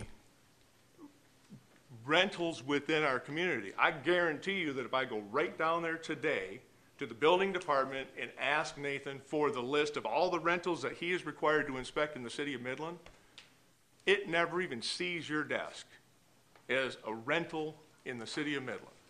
Because at this point, we're talking about apartments. Well, apartments have connotations, right? So if you wanted to give somebody a step up in life, would you give them an apartment or would you give them the opportunity to rent a single-family home that's affordable to them? At the end of the day, there's thousands of these homes in Midtown. There's actually, I drove around Midtown one day. There's 150 or more empty lots in Midtown. And I call Midtown, I've been working with um, John Bartos for over two years. I know he's proposed a, a system to you guys to create affordable housing. He's talked to me about managing it and coming in and creating housing that will elevate the folks that are currently there into a next level up house, and then we take and have a plan for that house to be developed, and then you create affordable rentals out of those. I'm not saying you can't build apartments. I'm just saying there's a lot more opportunities here than meets the eye. When I talked about our rent, $460 a month in taxes, the proposed tax on the units that are in this pilot program, $39 a month. His upper level rent is planned for 2000 a month. It's planned to be higher than my rent that is currently in the, in the system, in my complex. And my, my people pay 12 times more taxes for the same services in the city of Midland. I've always, always told that property taxes are to provide services for the people in the community. If you're telling me that those people aren't going to use nearly as many services, that's fine. cut them off from the services. But I suspect we're all gonna be equal. Everybody gets an equal fair share at the services. So to be able to create competition for myself, for Brooks Estates, for John Wilson, for myself, for Mike Skinner, for all the other renters in this town, it's gonna create severe pressure in the midterm. So we're gonna have to scramble. Some of us are gonna have to drop our rent just to keep our places full. My place is never full. I have three open vacancies coming on December 1st. I have one that's open right now. I checked on the website on two or three of the other places. I found 15 open units in less than 10 minutes. So I'm not saying that the the 2018 study wasn't accurate, but it did not include single-family homes. It did not include many of the people that were involved in the, the smaller versions of all this. John Partos brought me into a project, and many of you know about it. It's about a study, or about a, a, a community in Indiana that developed a plan where they came in and said, we're going to create building plans, we're gonna provide the lots, and we're gonna provide a expedited inspection process because you have the plans in your hands. Come to our department, we'll give you the hand, we'll give you the plans, we're gonna give you a lot at a discounted rate. Bring in fifty or sixty builders instead of developers, and have the builders build houses. If you take out the markup from the contractor to the builder, and then the builder to the developer, you're talking about reducing something like thirty percent of the cost of a project. Now, this project has to be managed by a developer. But at the end of the day, all of the, that property could be developed with duplexes, quads, twenty-five units on that property, I think is a little thin. I think you can put a lot more in there personally, I've looked at it. It's, it's insane what we're, what we've decided to back up against. And then to tell my people that they have to pay four sixty a month, and those folks over in that complex paying the exact same rent only gotta pay thirty-nine dollars a month for the same services. That's a little bit twisted to me. That property's gotta be worth a lot of money.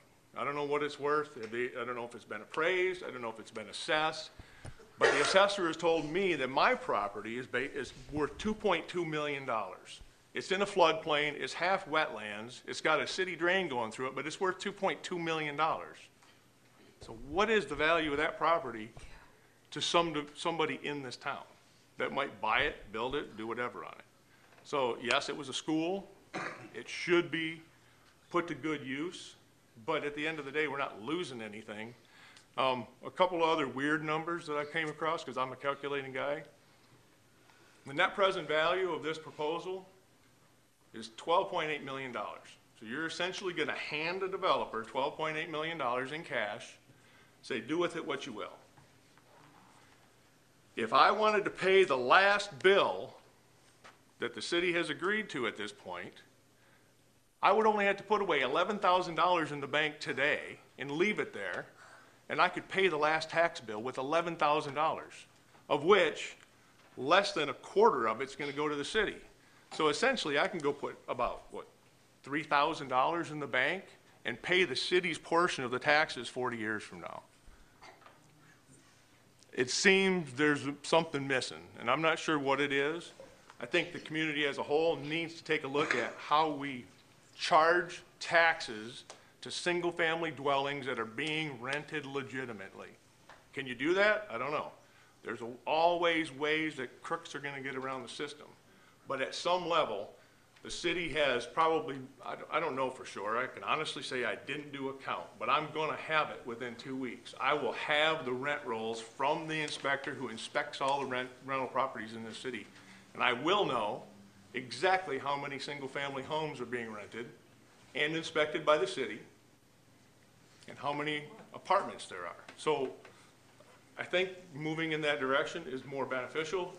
This proposal sets everybody up for nothing but a nightmare for the, going forward. And I will say that I didn't know anything about this meeting until over a week ago, a little over, under a week ago. I didn't even know that this was pre- presented to the developers, DeShanos, who I knew him, I knew him in high school, I went to high school with him, who built the other, the- the Lincoln Park project, I think is what he's working on. So, in the middle of this, Tom McCain's got 140 cases. He's fighting for his life all the time to keep his taxes under control so that his renters can afford his houses. I'm in the middle of a three-year battle to try and get my taxes under control, and we're handing out all of that money to somebody to build competition for me and for all of the other places in town. Because this is truly, when I saw that it would not adversely affect other rental properties in the city, I just about fell out of my chair. I looked at it again, I said, they really say that? That it will not adversely affect other rental properties? I think it will. I think it's gonna have a huge impact. Two hundred units within six blocks of my place, within less than that, evidently, there's lots of them that are out there that are in that neighborhood, but that neighborhood needs to be developed. So all I'll say is that going forward with this project, it may appear that we're gonna do something good for the folks. Um, twenty thousand dollars is not super low income. Seventy-five thousand dollars is definitely not, low income in our neighborhood. Our AMI is sixty-three thousand. I've not seen it written down, I've not seen anybody talk about it, I've never seen anybody say it out loud, but our assessor assured me that our AMI is sixty-three thousand because that is exactly what she put in some documents that she forwarded on to me. So seventy-five thousand in income is about the average of what my folks in my community live in, earn. So I don't know how people are saying that only Dow can afford two thousand dollar houses, or only these employees. It's really comes down to, you know, what can they afford in the time that they're living at that, at that point in their life. But twenty thousand dollars isn't gonna address the truly needy folks. So I think there's other solutions. I think there's solutions that have been in place for other projects.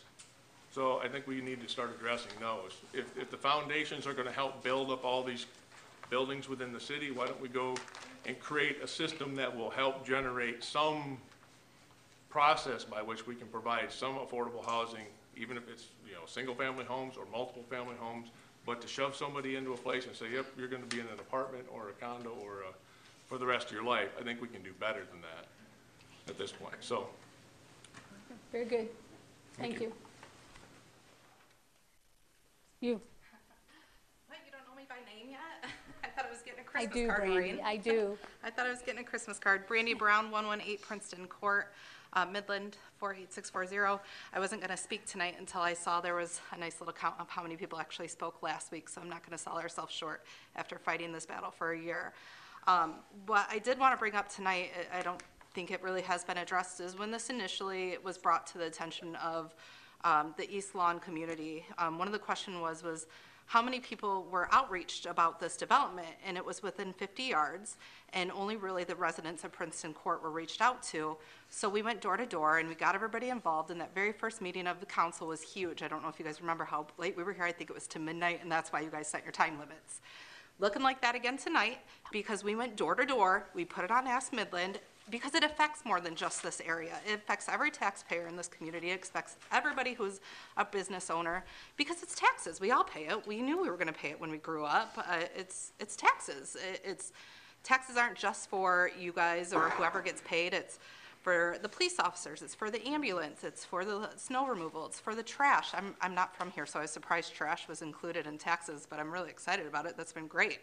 But we pay that amount for us, and they shouldn't get a tax break. I, I mean, we're all paying the same stuff. So I just thought it was really, like I said, we put it on Ask Midland, we put it on Midland Complaints, we put it out there for everybody to know, and that's why there's such a turnout tonight. It wasn't because anybody's got a letter from anybody from the city. It was because we went door to door, we went knocking, and we put our heart into this because it really does matter. I, at the end of the day, it does. Um, like Fred said, his kid is 14 years old. Is he going to be paying for it by the time we're retired? It's just, and I know it's not really us paying for it, but in the same aspect, it, it truly is because we're not getting that tax break. There, that's six hundred thousand dollars a year that's unaccountable. Uh, have you rode down Jefferson lately? Because I need an alignment after driving up and down Jefferson to get my skid back in school up front. Um, my other thing is the word community has been thrown out so, so much, and River Caddis has been here since 2021. Was that it, Steve? 2020, 21? a few years. what have they done for our community? Have they sponsored a baseball team? Have they sponsored a basketball team? Have they given back to our community in a manner that makes sense? Because there you go, that's your, that's your tax break right there. You want a tax break? Put it into our community. Put in thousands and millions of dollars into our community, and there's your tax break. It doesn't have to be given this way. As you can tell, we have a lot of people here who have a lot of heart and a lot of things that are invested in this community. I've never met such a nice 90-year-old gentleman who takes the time, who should be enjoying the rest of his life, come in and put his heart into a matter of helping our community. That right there is who I want to give the tax credits to. It's not some excuse me, I don't want to call him a name, but a slimy investor who really doesn't have heart in this community. I mean, how many times can you change a plan in how many communities? It's, I, I mean, if I was like the lady in red, it's bullshit. Respectfully, she said damn, so I'm allowed to say bullshit. It's it's insane. And what else is going to change when this goes through? Is it all going to be low income housing? Because hey, you know, we brought that up. So I'm just saying, how many times can a plan get changed before it's we need the refresh. We need to put this back on the market to see who really can invest and be a good partner to our community. So, thank you. I hope I don't have to see you guys again. Merry Christmas. Happy Thanksgiving. Say bye. Very good. Any other comments from the public?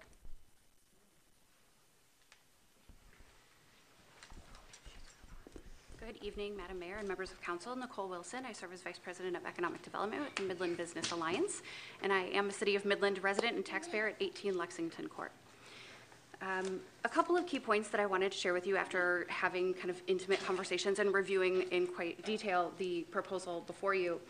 Um, the original project approval that you all saw earlier this year was in fact the tentative preliminary PUD. So doesn't necessarily have any bearing on the rental rates or model, um, whether affordable, attainable, workforce, whatever moniker you want to use. So just so we're clear about what that approval looked like when you, when you looked at it. I think another um, item that's worth noting is back in 2019, when this project was put out for RFP, construction costs were about $175 a square foot. Today, construction costs are teetering right around $300 a square foot. That's pretty significant across 204 units of housing. The interest rate increase alone in the last six months has increased that project pro forma about $7 million. All of those are pretty significant factors in a project pro forma. Something that isn't necessarily of bearing but of, of relative interest to you is that in other states, many other states, most other states, when LIHTC credits are approved, the local body doesn't get an option to approve tax abatement at any level. Those are simply approved as a result of the LIHTC being approved. So just, just a little piece on that. And, and competitive, uh, Can LIHTC credit, repeat that one credits are time? competitive. We, Yeah. Oh, can you sure. Go back and repeat that one Yeah, absolutely. In most states where LIHTC is a tool, the low-income housing tax credits, when those are approved, when they're won at the state level, Mhm. the local body is automatically required to completely abate the taxes on that property.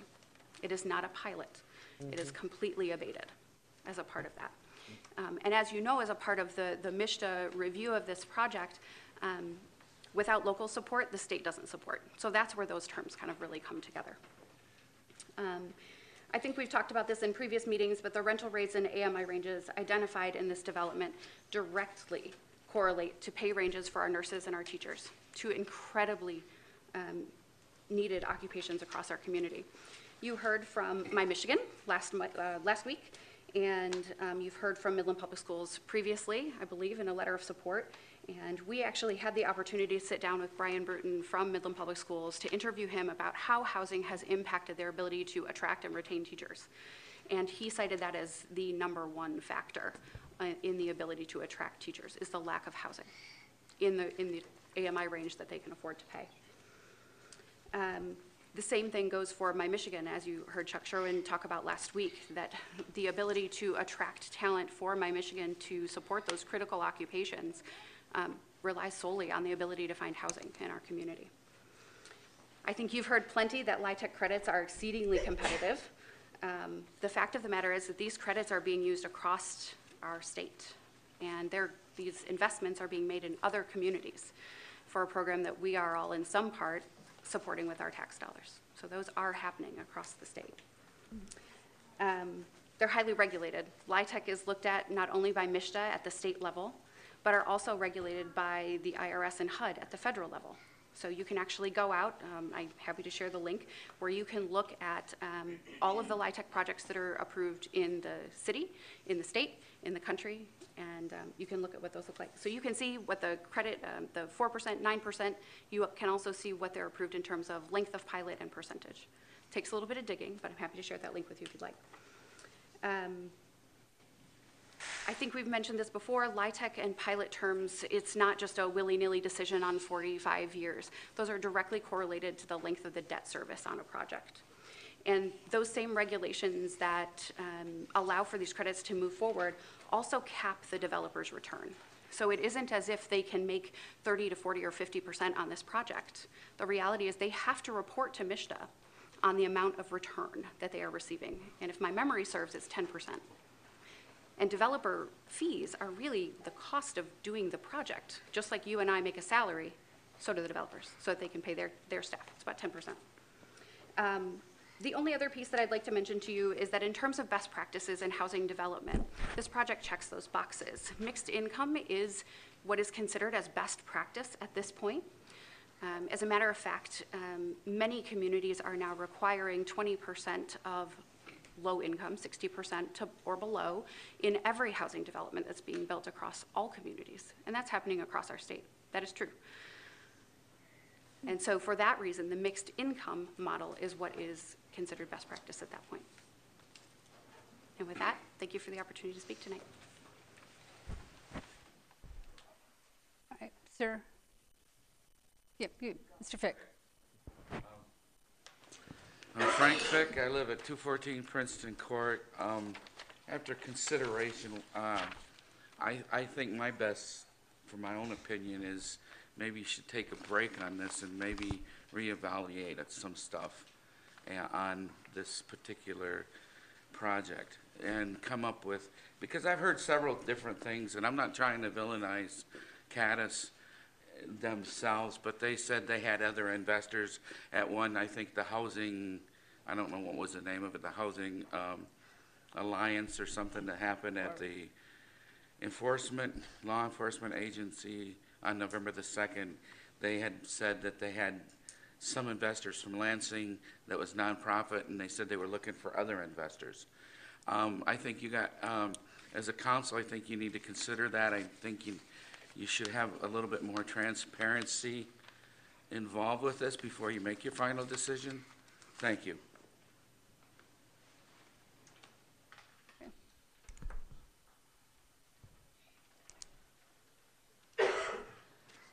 Good evening, Madam Mayor, uh, members of council, Grant Marshall, uh, 2119 Bayless Street. I actually live just a block away from this property. Um, wanted to come up tonight to really um, paint a little bit of a picture around uh, intention because I think this has become a very controversial site, a very controversial funding model. Um, but at the end of the day, the intention of wanting to redevelop this site and create housing on it was to try and solve a need or solve an issue that we have in Midland. Um, and the reality is, is that it's a very complex situation that we have. And in order to solve it, there needs to be a multitude of tools in order to try and create solutions because we don't have enough housing. We have heard that time and time again from folks all over the spectrum, whether that's retirees looking to come to Midland and retire, whether it's folks that are trying to find jobs and move families here, whether it's singles that want to move here. We don't have enough housing. And the intention of bringing on someone like River Caddis was always to try and find a solution for a very large site. Because if we could do something at scale, we could make a larger dent into that particular issue. The hard part is, is that economically, there are so many headwinds right now to try and make these deals pencil. And the realities of trying to do a 200 unit apartment complex here are very different than trying to renovate um, a former condominium development off of Main Street back in 2020 and 2021. Um, as you heard Ms. Wilson say, um, costs have skyrocketed when it comes to construction. And the reality is we need everyone doing this. We need folks like Tom McCann who's providing rentals into the market to be able to solve this issue. We need small scale developers. We need folks that have 30 rentals within their portfolio. We need folks that are at large scale to be able to come in and do big projects like this because it takes an entire community to try and solve an issue like this. And so I feel like we've created this controversy around issues where the intention is solution. We're trying to make Midland a better place, and it's a very tough decision for all of you to make, but I, I hope that you recognize that intention. The intention is not to walk away with someone in a smoking room making hundreds of thousands of dollars off the back of Midland. Because the reality is, is that we don't, we're not Vancouver, we're not Chicago. Our real estate market is not these places where you walk away and you make millions and millions of dollars. Um, we have a very minimal um, market value. The other thing we have too is we have 36 square miles of land, and you've heard me say that a number of times, but it matters in conversations like this because when you look at simply economic productivity across the city, you have to have sites that are being able to provide 200 units at the same land area uh, very similarly to those just north on Princeton Court. And you have 27 houses on Princeton Court. It's about the same land area as what we're talking about today at the former East Lawn School site. You could have 200 housing units, which means 200 households that are contributing to the economy, buying blizzards at Dairy Queen and going to the community center and sending their kids to Midland Public Schools or going and paying taxes here or there. And you're being way more productive with that land. to put it in terms of tax revenue, I put on my geek glasses today and I did some analysis on um, available data on BS&A out on the city's website. And there's about $53,000 that Princeton Court taxpayers pay in city taxes each year. 53,000, about roughly half of what this pilot would pay into the city. if you're looking at the types of services and the types of expenditures and liabilities that the city has on a residential cul-de-sac, it's very different than a private multifamily development.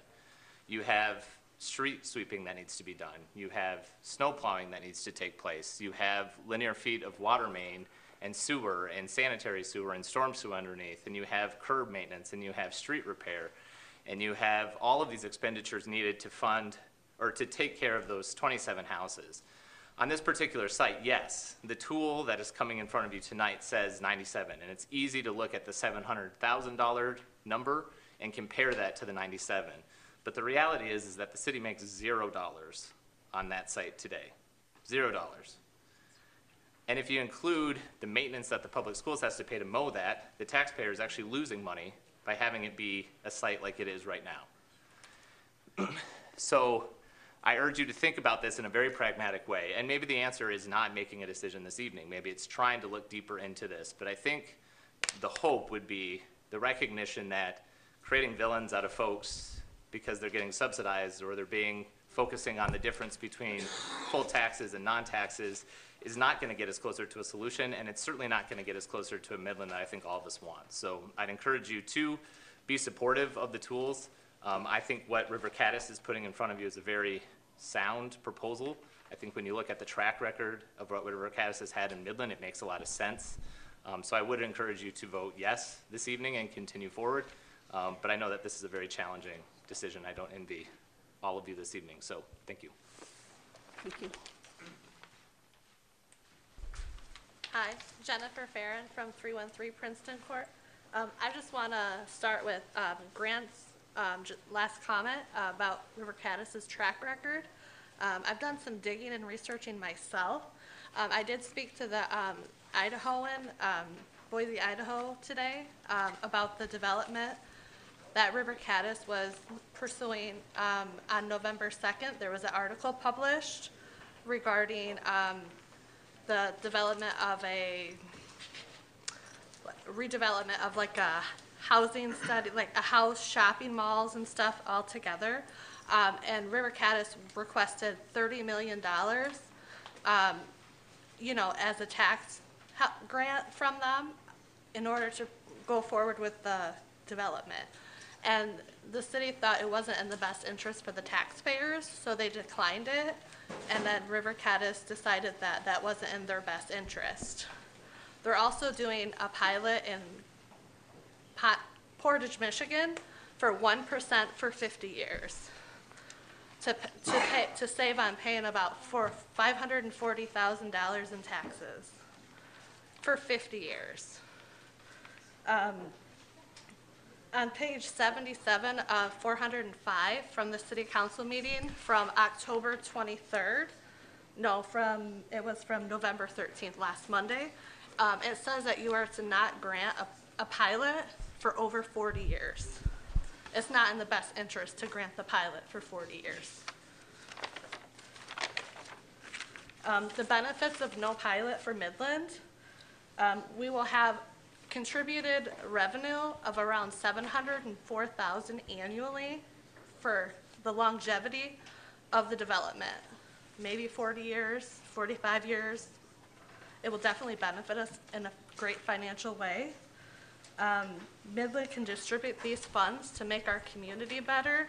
You guys have, I've heard you mention a thriving community. When I was in my 20s, Midland was very boring. I left and moved to Phoenix. There was nothing to do here for the young professionals with the talent that would come here. They leave Midland and go to bigger cities and stuff like that. There, there's more that could be done here. Um, these funds will add on to our schools, our public services. Um, things that would not help us if you pass this, the developer savings of around 30 million for almost 45 years um, will be acquired by every single tax-paying resident of Midland. The future generations will have to take on the tax burden. Um, my 12-year-old daughter will have to pay more in debt. I'm- Every year, my taxes go up. I- I mean, I'm at like maybe 13 to 1,400 a year. I- I mean, it's just going to continually, gradually go up. I- I I mean, I- think we need to look at the numbers. I mean, it's very, very alarming. Uh, I mean, they, they were granted at market rate rent. Why did they, have they never had to come back forward to have any more approvals? I, I, mean, they just come back nine months later and say, oh, we can't afford to build, give us this tax break, and we're just gonna, I, I mean, put, push it through. I think we really need to look deeper into it, and i- it's just very alarming. Thank you.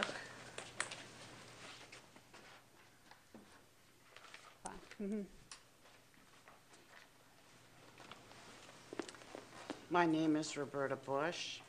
I live at 3701 Lawndale, and I have bad allergies. I'm not, I don't think I'm contagious or anything, but um, I just didn't want to be coughing or sneezing on anybody. Um, And I really came to listen. I think everybody here, some of the earlier speakers, Mr. Panasic and um, the gentleman from the Open Door, excuse me for turning around, but, um, and a couple of other people, uh, they knew what they were talking about. And it hasn't been addressed. And the, the fact um, that we would be paying, uh, we, being the taxpayers of Midland, are gifting $30 million, oh, 25 to 30 million, whatever the exact amount is, I don't know. But, you know, uh, it's not pocket change. Um, I don't know what the total budget is for the city of Midland, but uh, uh, I think it's, it's a fair amount to be considered.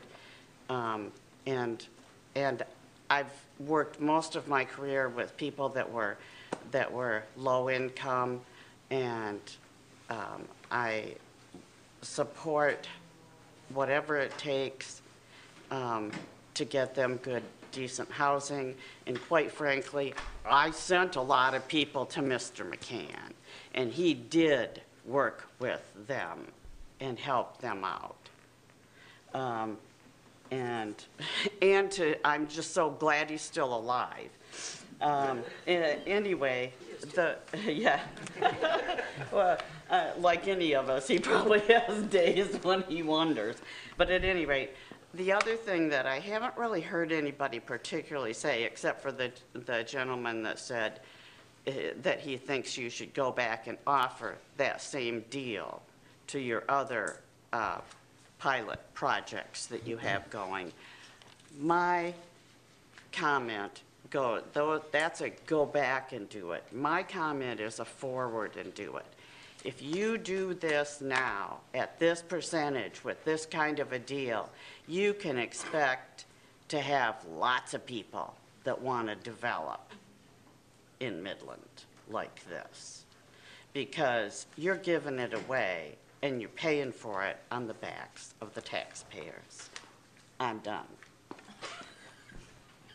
All right. Any other comments from the public? Okay, so Jared Peplinski, 4410 Partridge Lane. Um, Housing is definitely needed in the city.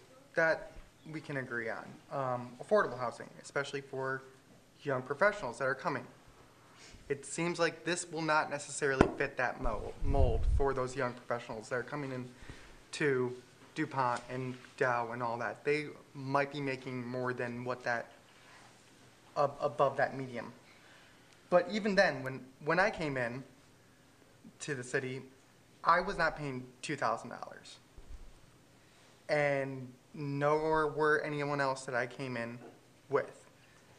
The reason why people stayed and continued and or maybe left, but they struggled to leave was because of the affordability of it. I don't see this project actually fixing that. Especially those who ended up leaving, they left because they agreed Midland's boring. And not having the tax revenue to help fix those and give different projects, help improve downtown, help do other things, you will continue to lose young professionals from the area. Um, sorry about that. Um, so that, that's on that point. The idea of also that it seems like these larger companies you hear about all the time, and I always like laugh about it in especially larger cities that are building stadiums for these large companies, and they're saying, "Well, we're going to move if you don't do this, because and you got to give us a tax break, or we're we're out of here." And it seems like they're just handcuffing their go- local and state governments to give them handouts because they're going to up and leave. Thing is, there will be people who actually end up replacing these people. That site will still be able to be developed on. It's not going to be a huge loss. If it happens, it might mean that there is delay in getting some of these housing to be developed, but it's not going away completely. Um, and I do really struggle with this company as it's coming in and they're saying that, oh yeah, we can totally do it. And then they say, nah, we can't do it anymore. We need tax breaks. What's to stop them from doing this again? They, they say it's because interest rates that they have to come back and they have to do this. Well, interest rates might continue to keep going. They might go down, and but they might continue to go, keep going. And so they might come back in another six months or a year and say, we were wrong again. We need we need more tax breaks. We need we need more funding from the city to make this work. And that's just going to be a more burden on us to continue to fund this person as he gets further and further along, maybe past the ability for us to make it stop. Um, in my job, when I get an estimate that comes back, I end up, we end up stopping it at that point, especially if it's much higher, and say, well, that came back more than I think, okay, where can we make some cuts? I'm sure there's lots of fat to be cut from this project. As kind of was mentioned, maybe we don't need the high-end countertops. That, and that's gonna be perfectly fine. A lot of these renters probably aren't gonna need granite countertops. They're not gonna need the newest Samsung refrigerator. There's a lot that I would love to see get cut to see if it gets used. I know my, when I first moved here, we had a pool at our, kind of, our, my apartment complex. I didn't really use it. Maybe they need it, maybe it will be used, but also maybe it just isn't needed overall if housing is that major of a thing. Um,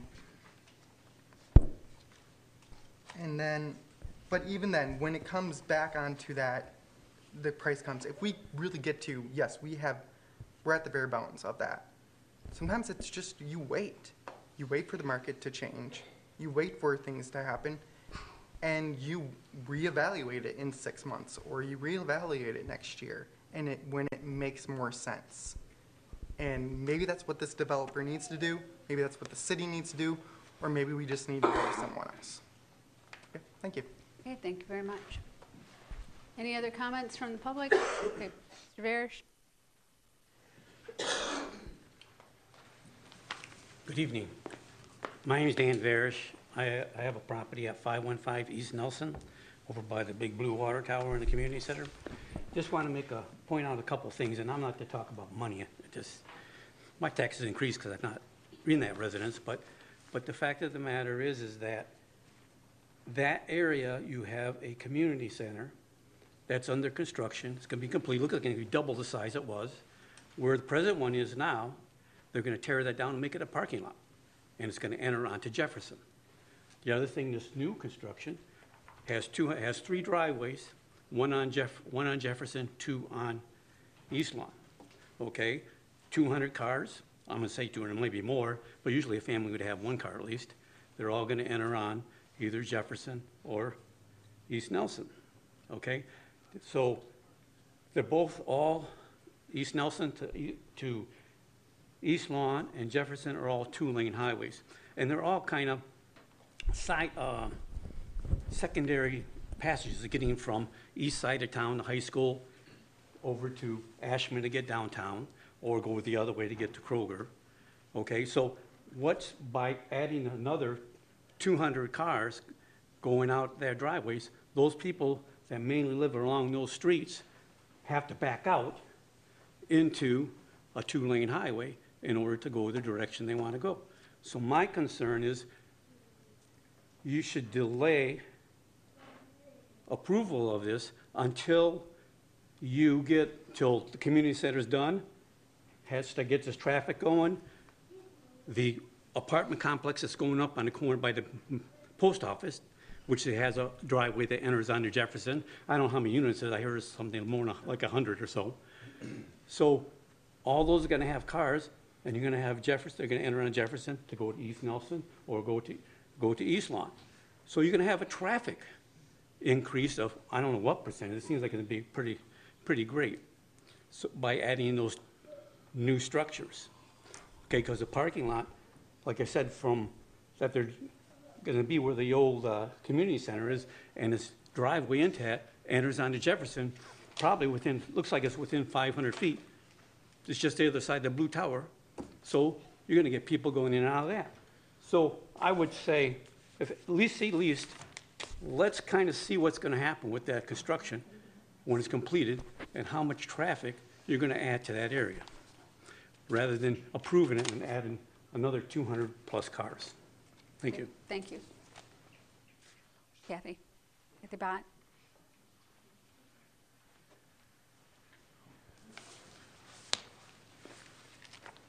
a lot of the things that I was going to talk about I have need your kind of already I been need your touched name on. and address. Oh, I'm sorry. Kathy Bott, 310 Princeton Court. You should have that memorized already. Um, A lot of the things I've talked about, or I was going to talk about, have already been touched on, so, and it's getting late, and I know there's other people that want to talk too.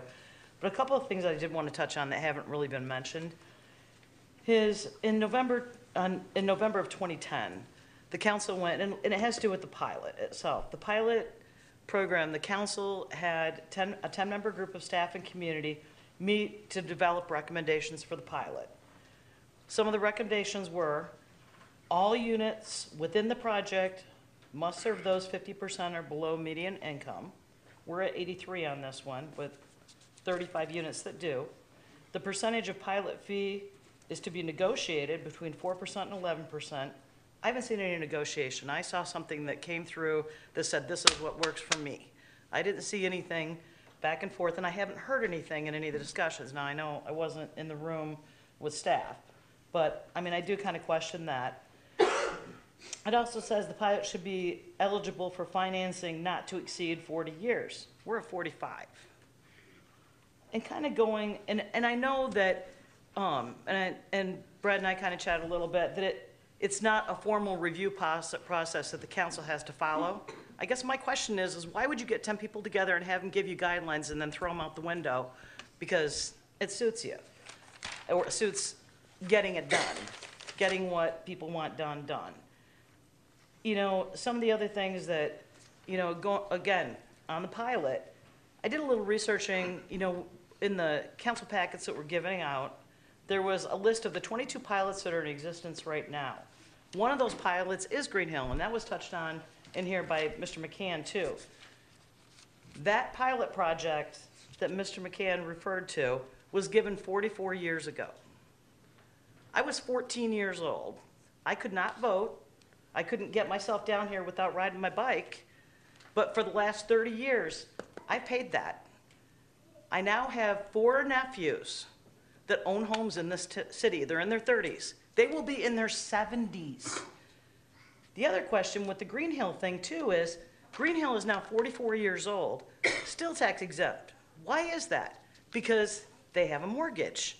Well, why would anybody, what fool would pay off their mortgage if you can get a tax break? Their tax break currently for Green Hill is they get a credit of 27 or 2,700 I'm sorry, $131,217. That is their credit that they get. You add that to the rest of them that are in there, you're a million dollars. And we're going to pass this on to our next generation. It's I'm not I'm not for it. I don't want to pass these decisions that we make today. I didn't have any say in that going on. And I'm not going to make my kids pay. And I think this, the council should seriously look and have some parameters because if these guidelines aren't working, if we're 44 years out and we figured out a way to still get our taxes abated 44 years later, it's like that's a problem. And housing is a problem. But I don't think jamming this thing through is going to be the answer to it. And I know they're hard decisions and everybody has to make, and, I'm not saying, and I've said it before, the Caddis development, I, I don't know them and I don't have a vendetta. His stuff is beautiful. I mean, they're lovely apartments. But why do I have to fund it? If I wanted to build a 3,000 square foot house and I went and said, here's what I want, I want these things. And I went to Mr. Builder and I said, here's what I want, but I can really only afford a 1,500. What's he going to tell me? I'll finance the rest for you? No, he's going to tell me to dial it back or move on. Not do it. Get, get money elsewhere.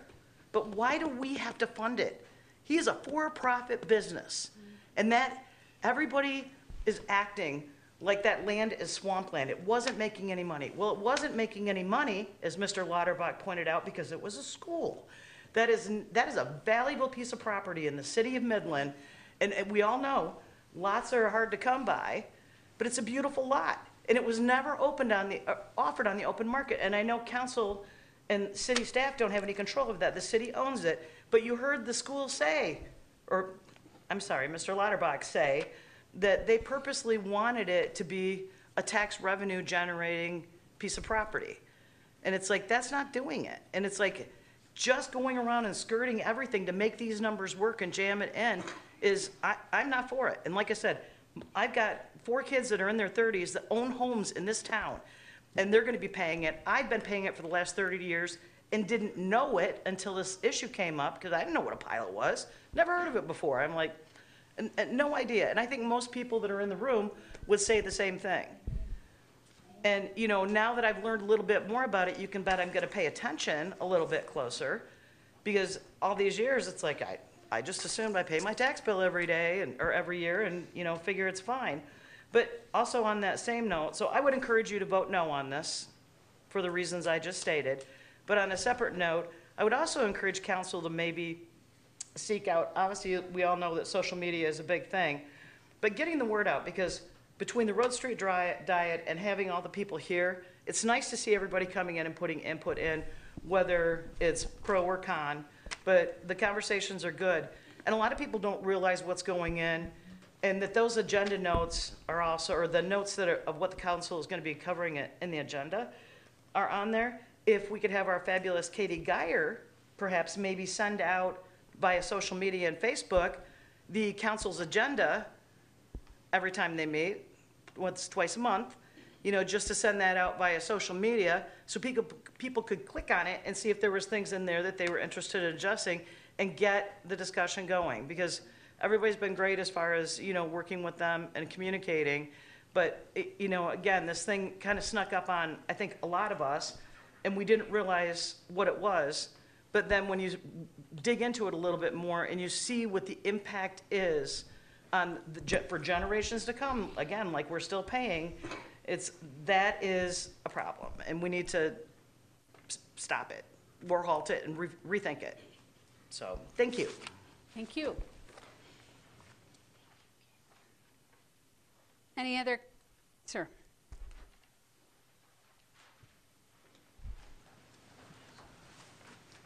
Tony Stamas, 2704 Walton Woods Court. Uh, Madam Mayor, council members, thank you for the opportunity to speak. Uh, As uh, Kathy just stated, um, I have a bias for this community, having lived here my whole life, and to see people engaged, even when they passionately agree, I think is one of the many things that makes Midland a special community. And, you know, I, I- think, I see a uniqueness in this community, but when we look at the issue of housing, there's really not a uniqueness. When we see the challenge of housing in our community, around the state, and around the nation, there's a commonality.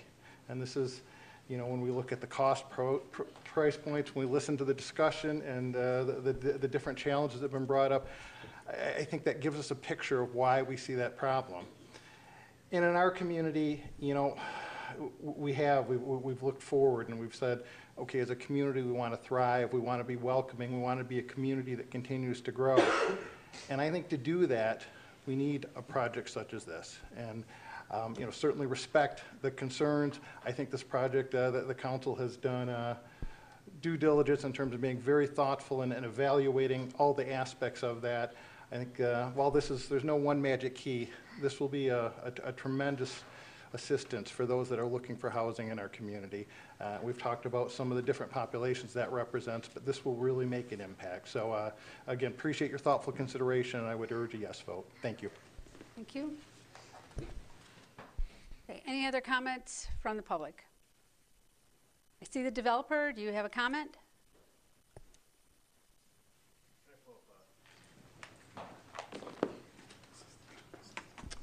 some slides. Yeah. Thank you. Um, Madam Mayor, uh, council members, John McGraw, River Caddis Development, uh, 1038 uh, Trowbridge Road, East Lansing, Michigan. While this is loading up, um, just as Tony said, I'd like to uh, thank everybody, you know, pros and cons, for, for coming out this evening, expressing concerns. Um, It, it helps the conversation, it helps uh, projects like this go forward in the future, so we can learn how to approach them um, in the right manner. So I, I'm I'm grateful for everybody to, to have spent their evening here tonight, uh, letting me know some of their concerns. So I'm, you know, I, I've presented a few different times to council in this regard, so I'm not going to go into, into great detail, but I am here for, for questions. There's concerns that were brought up tonight that were new. Um, There's things that uh, um, multiple, uh, well, Mr. Arneski, you brought up as well that I'd like to touch on. Um, And so I'm just going to jump in and, and and start talking about some friendly reminders of what this project is. We keep talking about this, this has changed massively, right? The project itself, the amount of buildings, the amount of units, is the same. It's the same as market rate. The people, the income restriction, is the thing that has changed. Um, There was a question earlier today, which I'll get into in a little bit, about why something like this changed from what it was in the past, and I'll get to that. So this uh, restriction, 83% of the rents are still at or above market rate. Okay, there's 17% or 35 units which were brought up. Um, The audience or resident that we're looking at for this, obviously not held to, um, but within the income restriction is between 25 and 65 plus. So it does not stop at 65. It does, it, it goes for as, as long as uh, it fits that requirement. Um, We're not um, uh, restricting on, on age at all, right? We don't, this isn't an assisted living facility, but we do allow ages, uh, you know, we, it's fair housing, so we're, we're marketing to a large crowd, which, in essence, is a community anyways, right? It's nice to have a bunch of different people all in one place. It just is. So the ownership. Um, What's really important about this is what this looks like in terms of the ownership entity, what the cash flow looks like, what the taxes do. One of the main things that was brought up, and, and, and I understand the concern with it, is the public paying the taxes. That was mentioned multiple times. In this situation, there are no taxes on this site. If nothing gets built on this site, there will be no taxes on this site. If a mark, if that exact project was built market rate, then there would be taxes on it. And that's where those numbers come from. This project is generating taxes, and those taxes increase year after year, just like everybody's property in the city. The, the, the citizens aren't directly paying for the gap in taxes from the pilot. But the pilot doesn't go to the developer, which is a misconception I think that I'm hearing. This pilot helps reduce the expenses of the project that have created a gap from lower rents, interest rates, construction costs, all of these different things. A pilot, as stated, is a tool, is a tool to help developers. And we're granted tax credits by that tool so that we can provide housing for more people, housing for people that can't afford it, right? We're trying to say, there's been a couple comments about River Caddis bragging for showing. Can we go back one second? Because you made it really clear, nobody in this room is paying the taxes on that. So Correct. who's actually paying it? Who is actually paying what? The taxes. Because you said taxes go up every year, taxes continue to be generated, so who's paying them? The development. Every year. So there, there were some comments about River Caddis bragging by showing past developments or scales of projects. That exercise was not to brag, that exercise was to show that we have a good reputation. Our family has a good reputation. We take that very seriously. Our projects represent us as people. We need that to be certain. They look good, they look good for a long time. One bad project goes with you forever. And by showing these and by being in Midland, one of the biggest reasons why we responded to an RFP was because people knew who we were, at least from a 10-year perspective of East End. And we had a good reputation because we take that very seriously.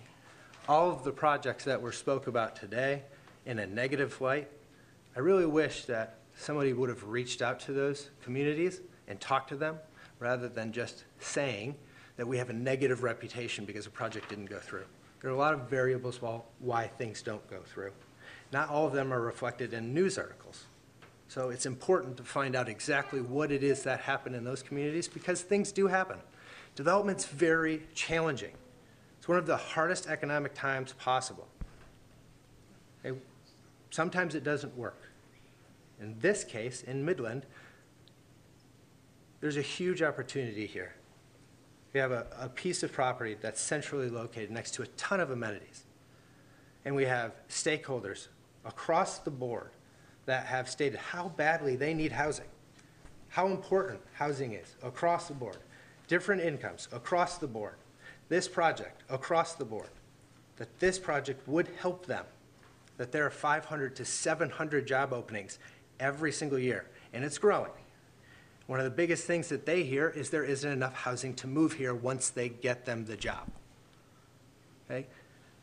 This ownership entity, I'm going to jump into in a little bit because it shows the cash flow and it shows the exact reason why we're asking for 45 years and asking for 4%. There's other talks that were brought up about us doing a 1% for 50 years in Portage.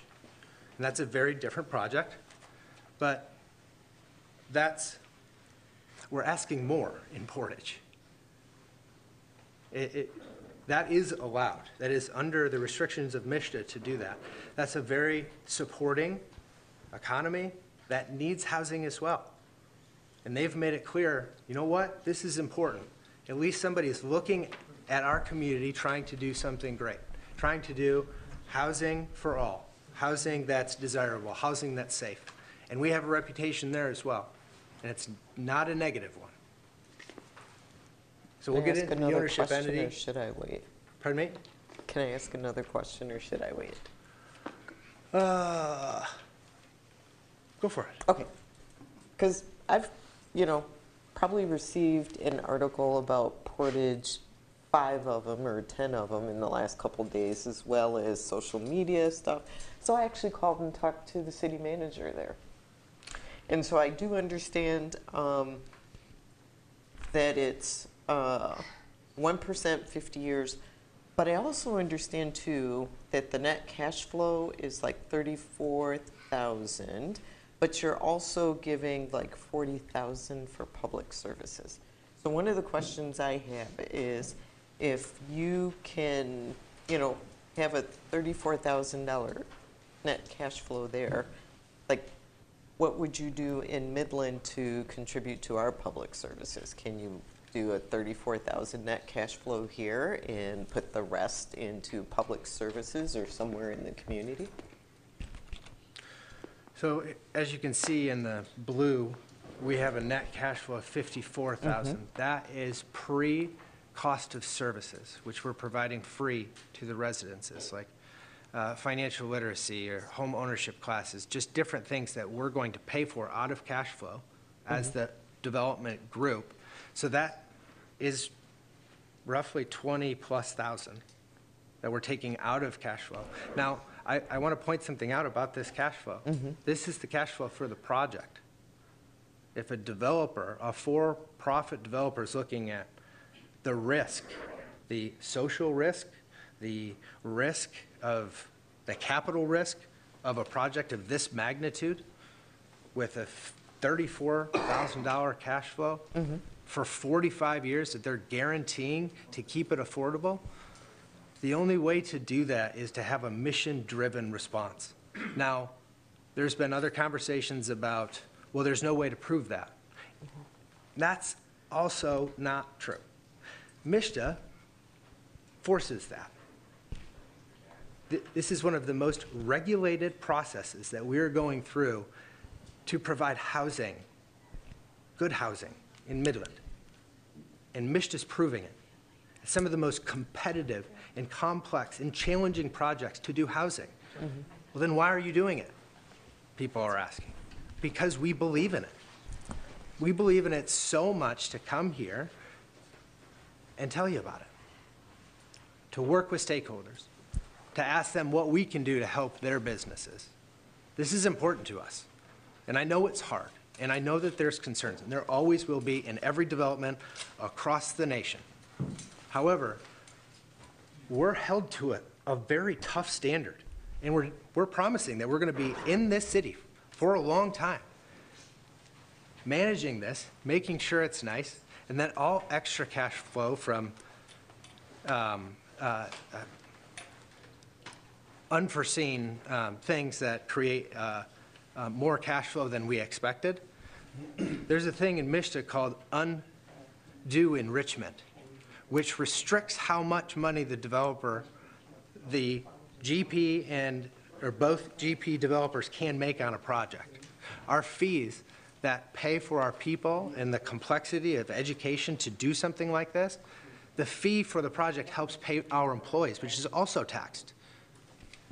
The RAP 2.0, that was a grant for River Caddis, right? A $3 million grant from the governor's office.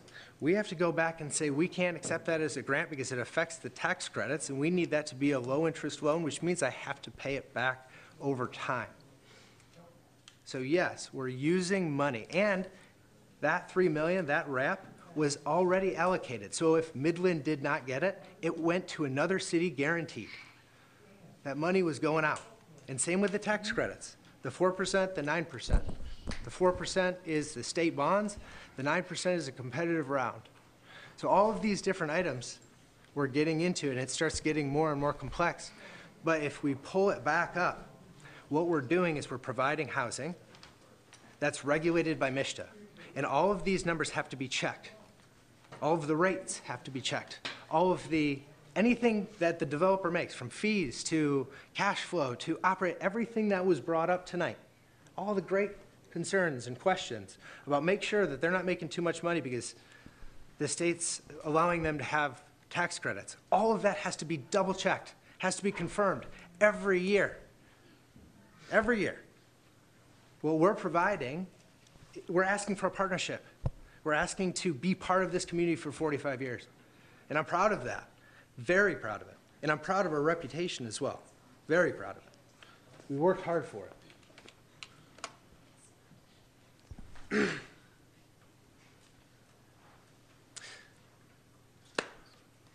think I got into all this already. Um, there were some questions, went a little off script. Um, why 45 years? Well, first of all, the MSHDA requires a pilot. The investors, the lenders, they require a pilot. What that shows is that there's investment from the city, that the city finds this important, that the county finds this important, that housing is important, because they look for those partnerships of, of willing partners. Uh, they, they require us, if we're going to do this pilot for 45 years, MSHDA requires us to have that in an agreement. Again, another series of requirements and double checking. Um, throughout MSHDA, when you do a competitive project, there's projects that have scoring systems, right? That's the only way to judge who gets the money and where. And places like Detroit, Traverse City, Lansing, Grand Rapids, larger cities have higher scores because they have more access to amenities. They have more access to things that smaller communities do not have. When we do a pilot for longer, it shows the commitment from the city. And it says that, okay, we realize as the city, we need housing. So we're going to put our money where our mouth is with the development team that requires, when you go to MSHDA, to have a MSHDA qualified contractor, a MSHDA qualified uh, architect and engineer, um, a MSHDA qualified investor, a mission based tax credit investor who's 99.99% owner of this project in the beginning. And then we work with the property manager, who's also a MSHDA qualified property manager who has units across the state. By doing a 45-year pilot, it allows us to be more competitive in this process of going through MSHDA. Because just by its own merits and the best possible score Midland can ever have in the best possible location, it still will never compete against a good location Detroit, Lansing, or Grand Rapids. Just won't. And so we have to come up with partnerships, we have to come up with classes, we have to come up with pilots that are a little bit longer. And, and we went 4%. And, and again, we went 1% in Portage. Here we're doing 4%. Um, if we find, if we refinance, which is an if, right? We don't know what's going to happen. What does that mean if you refinance? Well, there was a question from Councilmember Wazbinski last week about if you, what happens with the money, assuming that there's more, if you refinance and cash flow, right? Does it, where does it go? Hmm. Right, there's still the undue enrichment that requires us that we- only so much can go to the developer in terms of cash flow. The rest goes into operating funds, reserve funds, helps pay for the development. right? Helps with the roof, the HVAC, the grounds, new playground, bioretention, leaks, all of that. Uh, that goes into a reserve fund. Those are required. They check those annually. Um, I think we've gone through most of the other things, but now, last thing I want to say, and I actually wasn't, it's weird to say, I'm not going to talk very long and then talk for a long time, so I apologize. Um, RCC commitment, River Caddis Communities. Our commitment has been um, one of the big reasons why we changed from market rate. Uh, I mean, there, there's the project economic standpoint where the, the economy just changed so darn fast that projects in Michigan just weren't working um, in a lot of different ways. And so we had to figure out, okay, well, what, what's important to us? Is affordable housing, is, and, and again, I would move this into a mixed income housing project. I would not, while it's a low income housing tax credit project, it's a mixed income project. There are multiple incomes.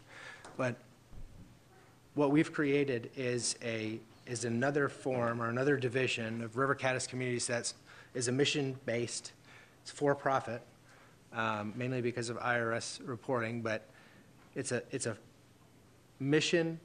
mission-driven response to the housing crisis in the state. We're currently trying to do 900 units in Michigan, and I'd love to bring that up to a lot more in the next four or five years. The state have, has 75,000 units that they're trying to provide by 2026. And as someone who, who is now getting in as a team and a family who wants to be in Michigan, I want to put our family's money where our mouth is, and we want to be here a long time. We want to invest in Michigan. We want to be here developing housing for the long term. Midland, Portage, these are places that um, have a very important piece in our hearts for a lot of different reasons. So I'd love to answer any questions that you may have. Let me ask the question I asked Jacob, which is, when did you pivot specifically between January and October, and why, and what did you do? How, what was, what was that process? What, what triggered, and was it just this project, or was it other projects?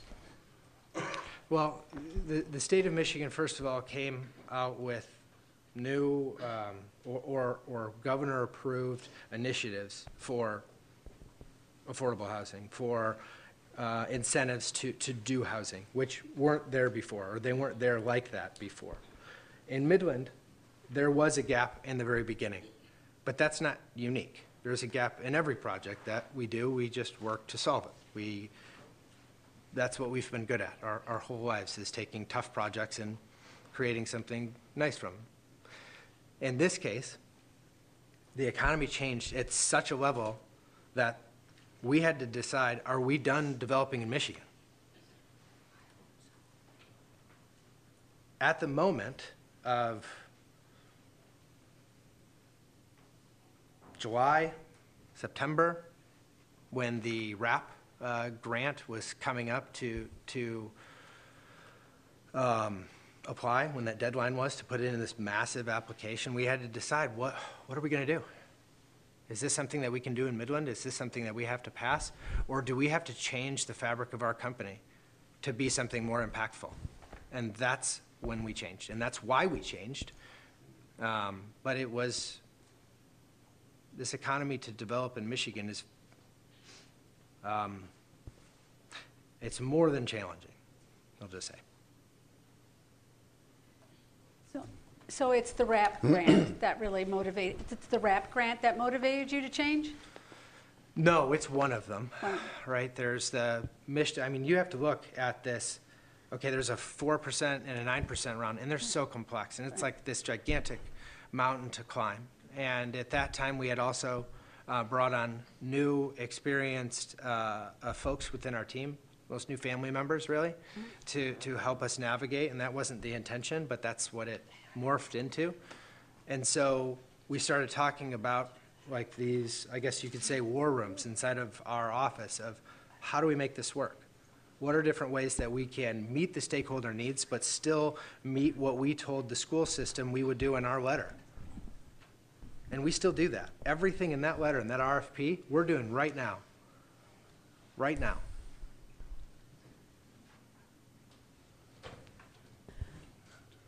Hey, any other questions?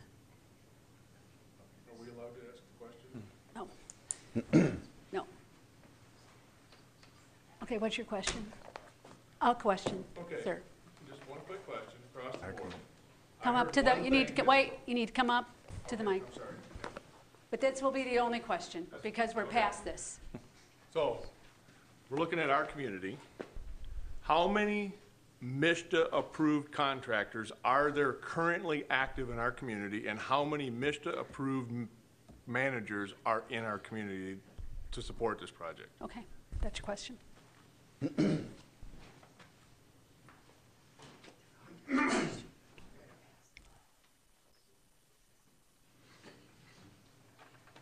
I don't know who that question was directed to, but I, I know I can't answer that question. Can you answer that question?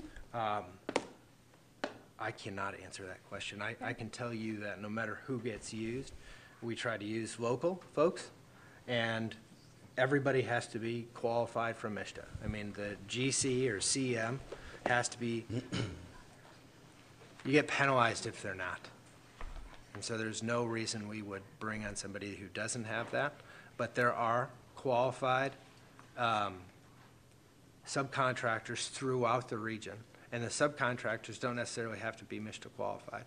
But the GC that runs the project, that knows how a project needs to go for MSHDA, has to be able to organize those. So they have to be able, it works better for them if they do do it.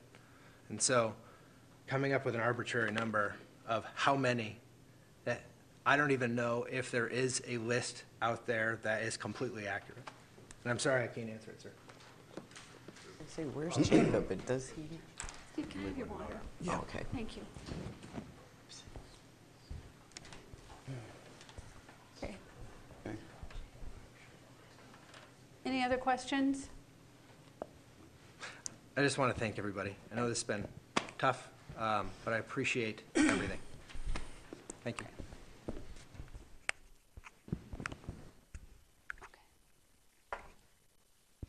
Maybe I should have asked this question about, I guess may, I do have maybe one question. So if I, um, if I look at the um, Portage, you know, pilot at 1%, and their difference is, uh, you have a difference of 34 to 91, and our project, um, is there a way that we could get closer? To, to the, to the Well, maybe, program. maybe I should have you ask it. Um, So John, she's looking at the, um, the details that were provided to the city of Portage versus the city of De- Midland details you submitted. And it really comes down to your net cash flow numbers, where in the city of Portage, there was a net cash flow of just over 34,000. The city of Midlands is 54,000. Mhm. And so the mayor is asking essentially about the difference in those um, and whether there's anything that can be done to bring at least the number closer to that, or is there available funds to do something similar to the $40,000 payment that was made to the city of Portage? Sure. Um, So we, we did a, we did a um, municipal service agreement Mhm. uh, instead of doing a four percent.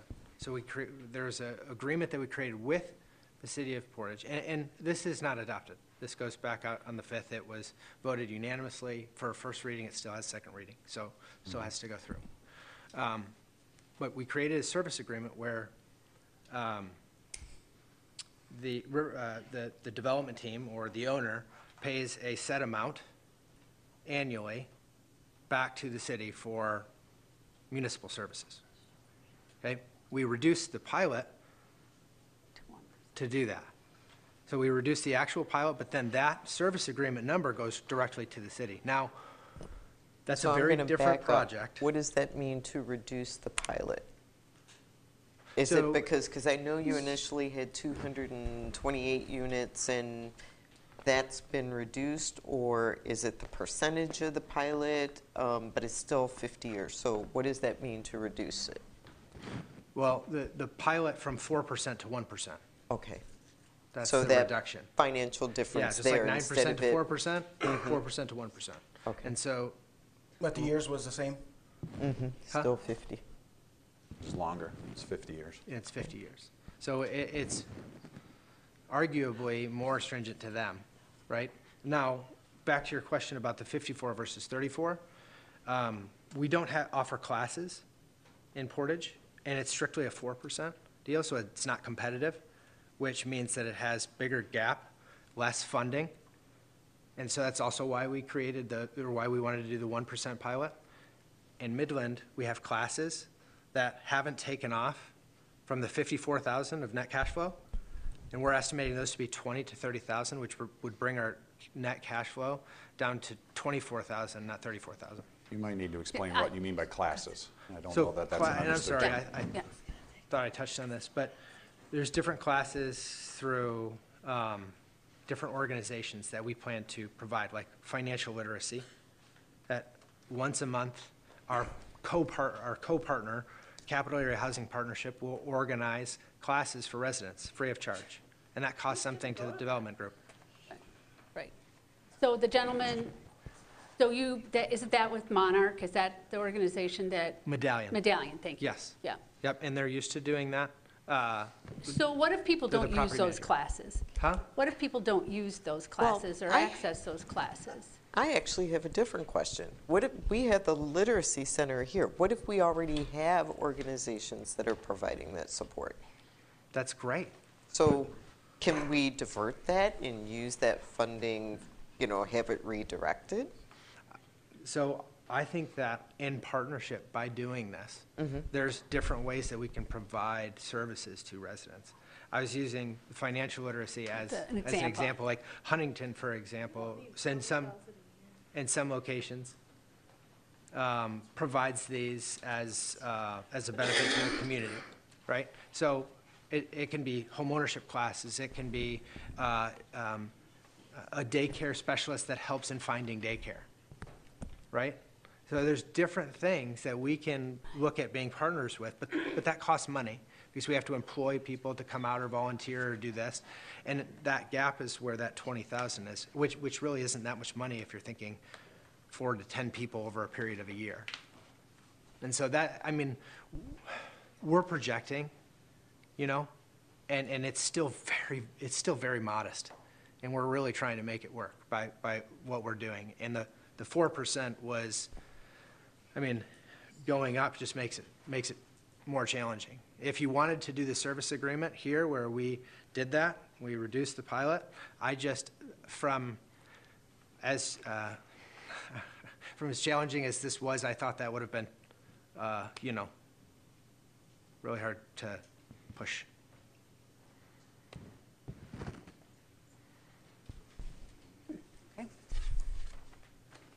Anybody else have any questions? Okay. Thank you.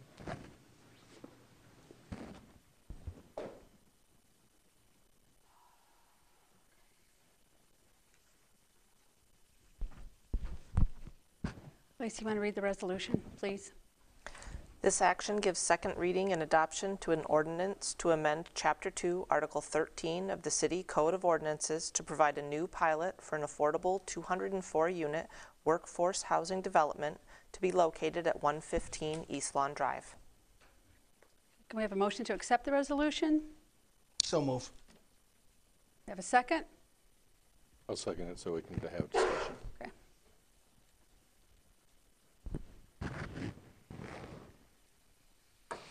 Well, I had a lot I had to say.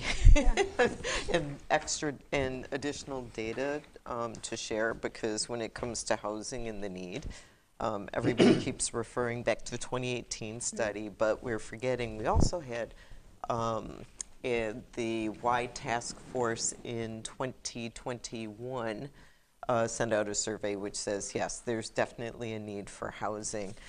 Um, and one of the things we focused on, because I was part of that task force, is um, how would you rate affordability?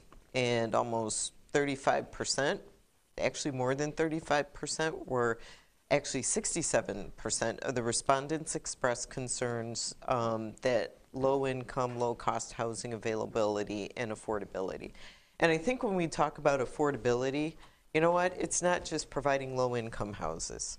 Affordability is regardless of your income, somebody has a place they can afford and they're not paying more than 30%, where they're making choices of do I feed my children or put gas in my car to go to work?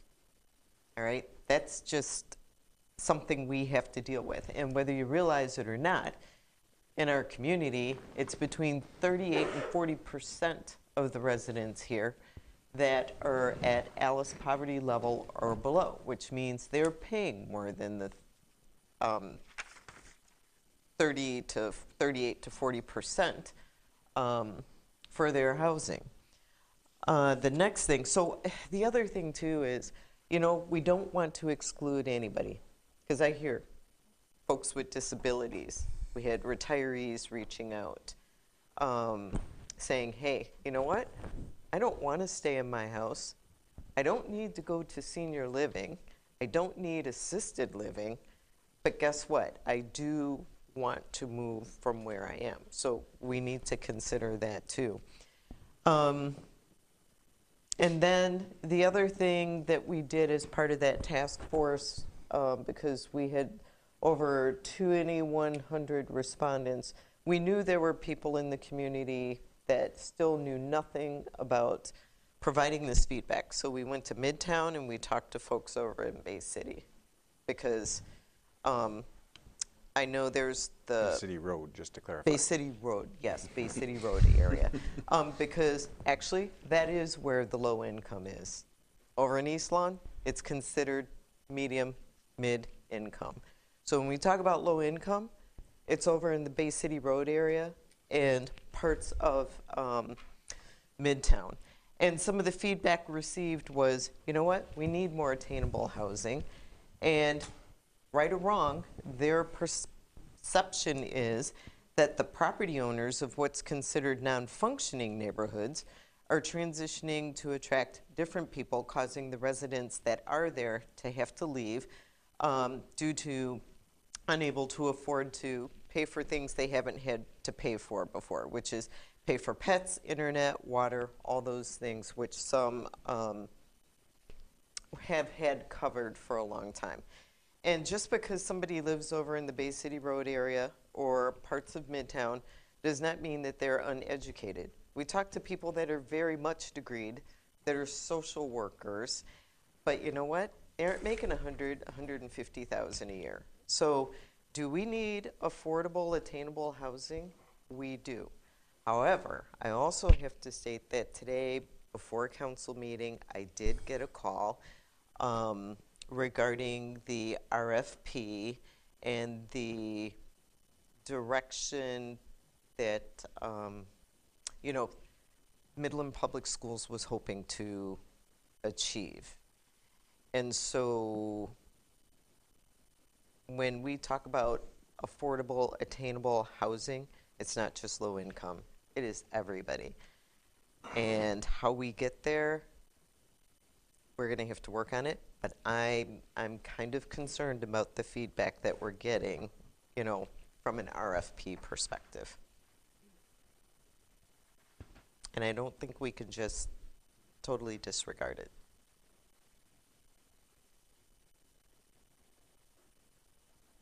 So do you think we need to do more work, get more information? What's your thoughts on that?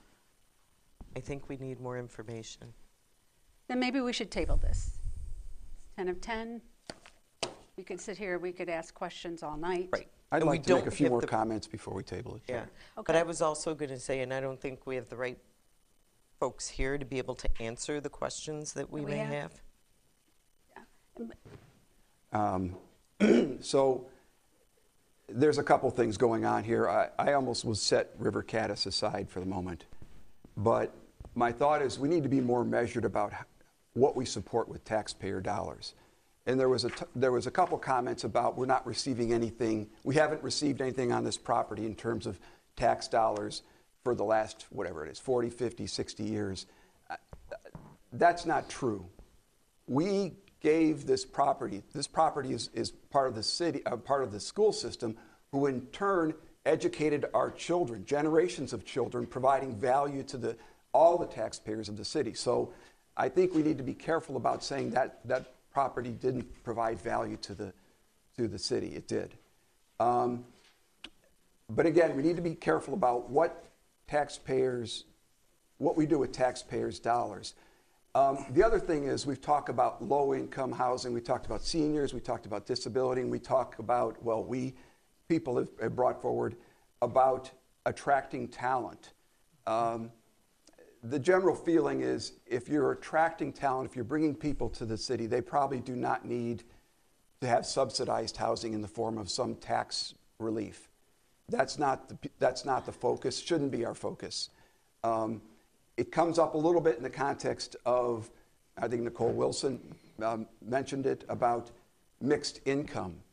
If you look at this neighborhood, we have just recently approved three pilot projects in this neighborhood. That's 150 units or so, providing this to be a market-based apartments does mix that income. It does achieve that result. And that's why we kept saying, look, it looks like you maybe were okay the way you first proposed it, but now you're, you're bringing, you're, you're actually reducing the amount of mixing that's going on. Okay? Um, so we need to figure out what we're trying to achieve. But I, it seems pretty clear to me that pilots were intended to focus on low income housing. Now you can low income, attainable, affordable. All these things No, are very nebulous. I was going to say, there's truly, yeah, there's truly a difference between attainable and low income. If you're Okay. building something for low income, it's strictly for low income. But I think what we're looking at is, like what Nicole said, mixed income. Well, so our I agree pilot, with you our on pilot ordinance, our pilot ordinance for this city talks about low income. It talks about it's geared towards low income. Now we have these guidelines. Their guidelines are not they're not binding on us, but it talked about 40 years was was the limit there, right? And it's and if you look at what we've done in the last couple of of uh, pilots, we talk about going back to Bracken Woods was 25 years, but the last three projects was 20 years um, or until the mortgage pays off. So it's the lesser of, right? So, so we've been taking this, and I think from the from the I've got a lot of comments from people that that I've spoken to about this as well in in my ward and elsewhere throughout the city, and the concern is the 45 years. You know that is that is something that they're just going. You know, this is my grandchildren, as was pointed out here, but they were saying it independently of what anything was said tonight, are going to be paying for this. Um, and the other part, this is not a, this is not a brownfield. This is prime real estate. This is valuable real estate. And yes, this is a, the, the first deal that comes along, but if, if River Caddis isn't willing to do a market rate development, waiting may be worth our while to, to generate, to basically, it solves a lot of problems. If you talk about market rate, it talks about, I think you then can provide housing for this talent attraction. You make the neighbors happy. You make the city of Midland happy because we get a higher tax base. It's a win-win keeping this property as, as market rate property. Now, if River Caddis can build it, great. If they can't, again, maybe you move on to the next person. But that seems to be the best way to achieve a lot of objectives. And again, I do that not because I don't want to support the lower income housing, but in this area, we've already done it. We can't try and, I think we need to take this bite at a time, if you will. We've taken a couple bites with pilots. Now we've coming in and saying, let's, let's come in with market, market rate housing here. So that's, that's what I wanted to comment on. You know, when we have a pilot, we get to have a conversation about it. If a nonprofit buys that, it comes off the tax rolls, and we have no conversation about it at all. Repeat that again. If we're having a conversation, if we have a pilot, we get to have a conversation. If a nonprofit buys that, it comes off the tax rolls, and we don't have any discussions about that. True. None. And, and that happens all the time around the community. And I, I run a nonprofit. I know that my houses are not on the tax rolls. And that is, you know, that is taxes that are not gener- generated for the community. You know, so I, I look at this and I think about this and, you know, and I get a little frustrated because of some of the comments like my taxes have gone up. Well, your city taxes have not gone up in six years. Your property value, wait a minute, your property value has gone up.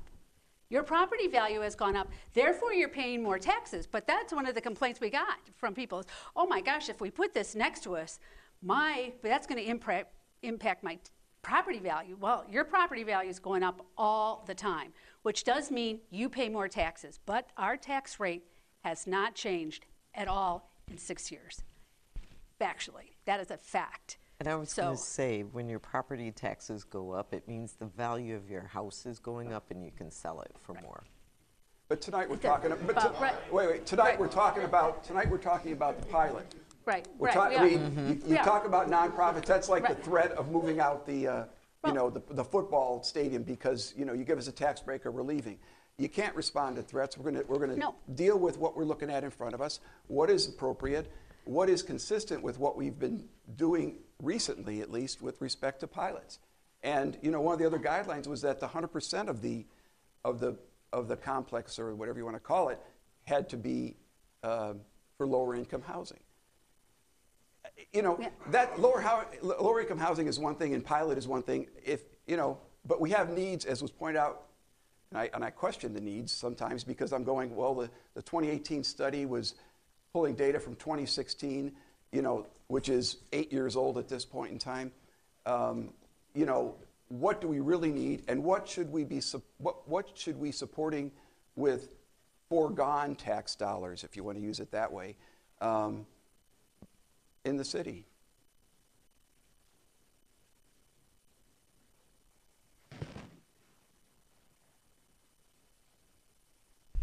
I think this is a very unique property, though, too. There's no other spot in the city that I know of where three wards meet all at one corner.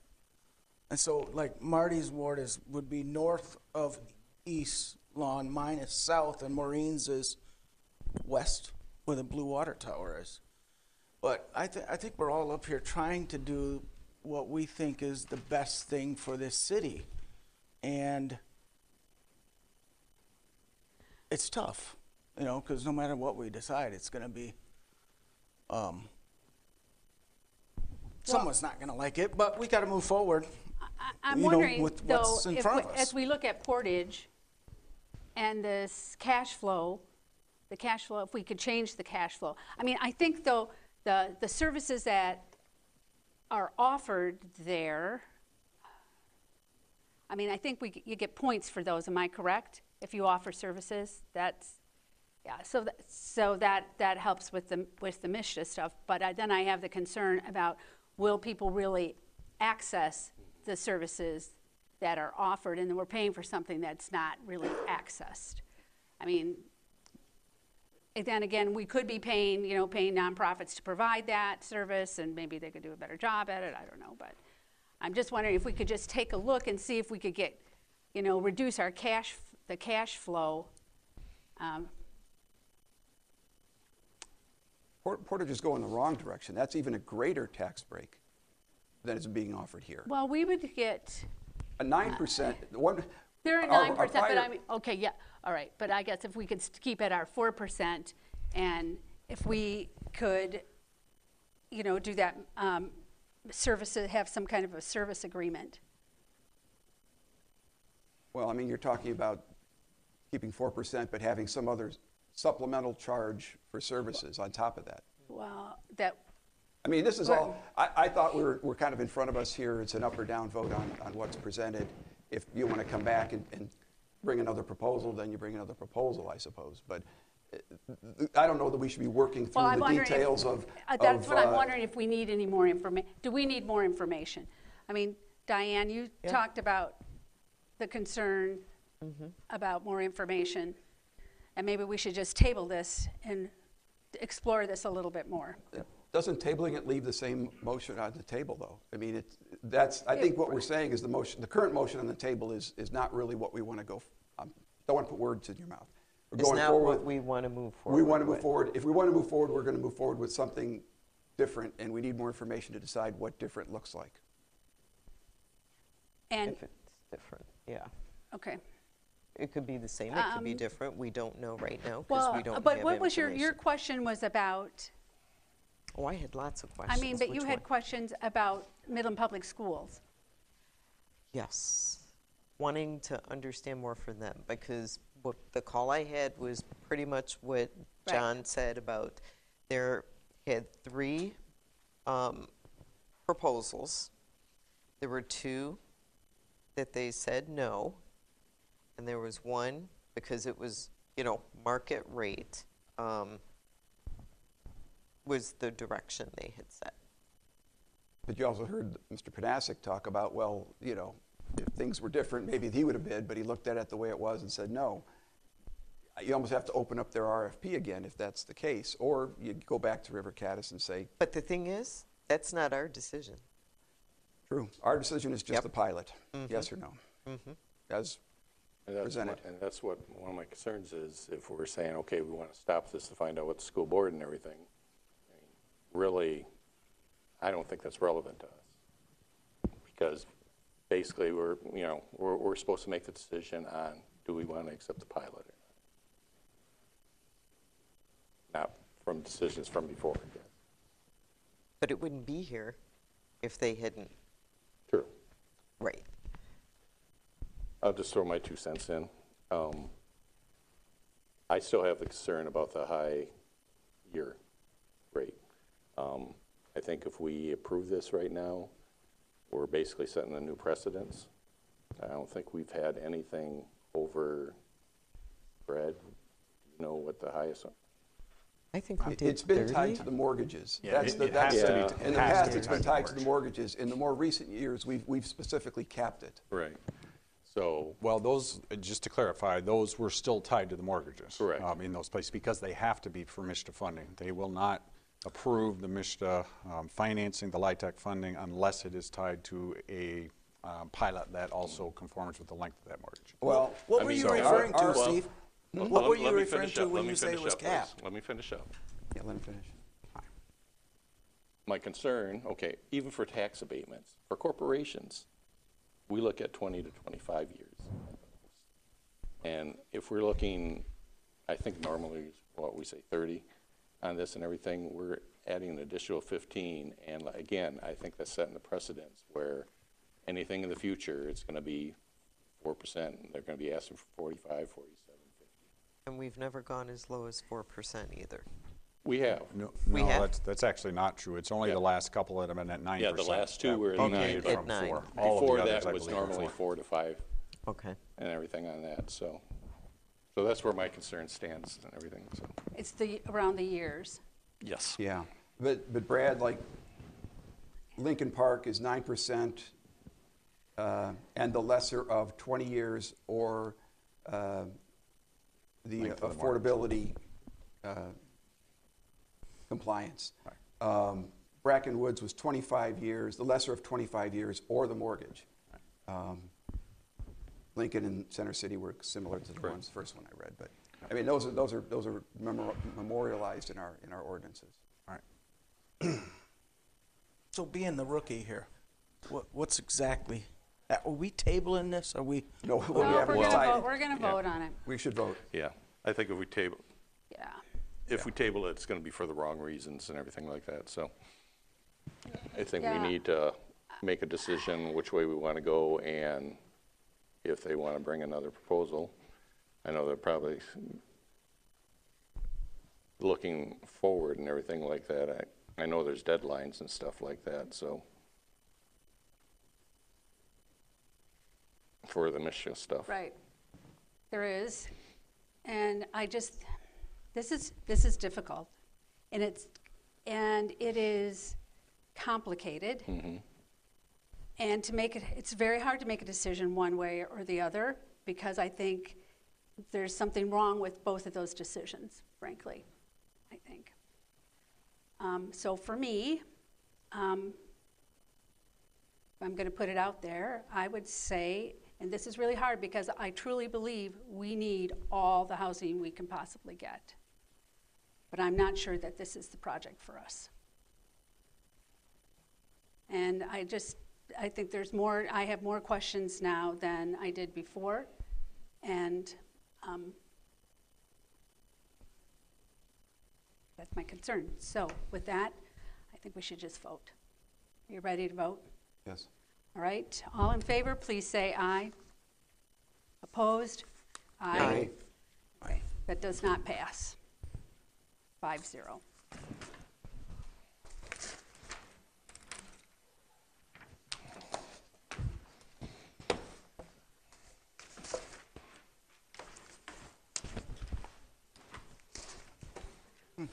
That was surprising. That was hard. Yeah. Well, I. Yes yeah, I mean, we're Oh, no, not, we're we're not not done yet. Hold on. unapproachable, Yeah, but, no, we're- no, we're not Yeah. unapproachable. Did you- Come meeting's still in. going I on. just- We Yeah, got the closed meeting's meeting. still in progress. Oh, we do have to close the meeting. Yes. Yes. I was ready to go home.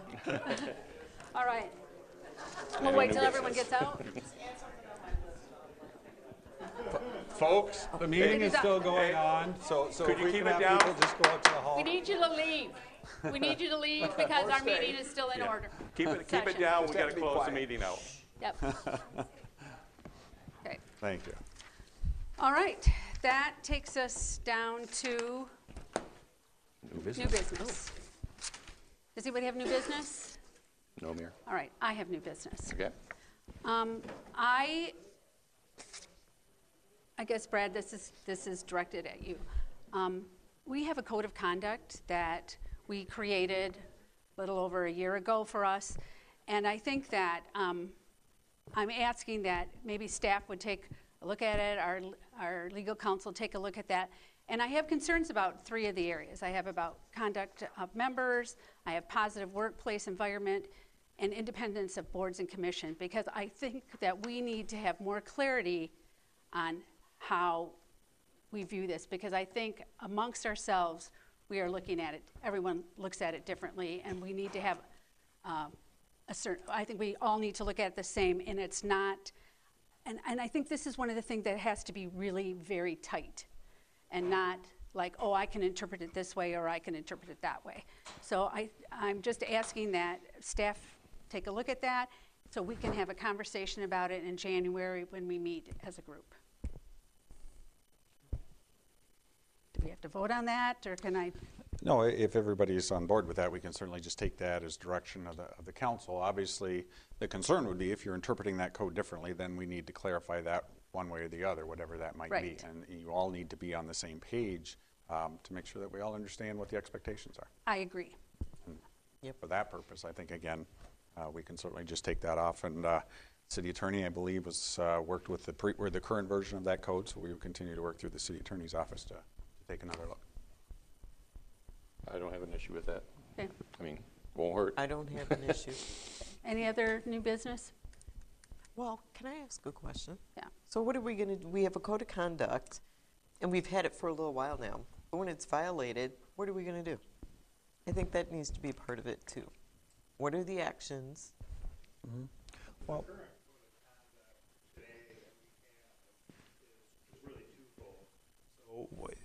Each council member has an obligation to self-report if there's any potential uh, ethics violation that really is on the foundation of any error of impropriety, is, is the baseline.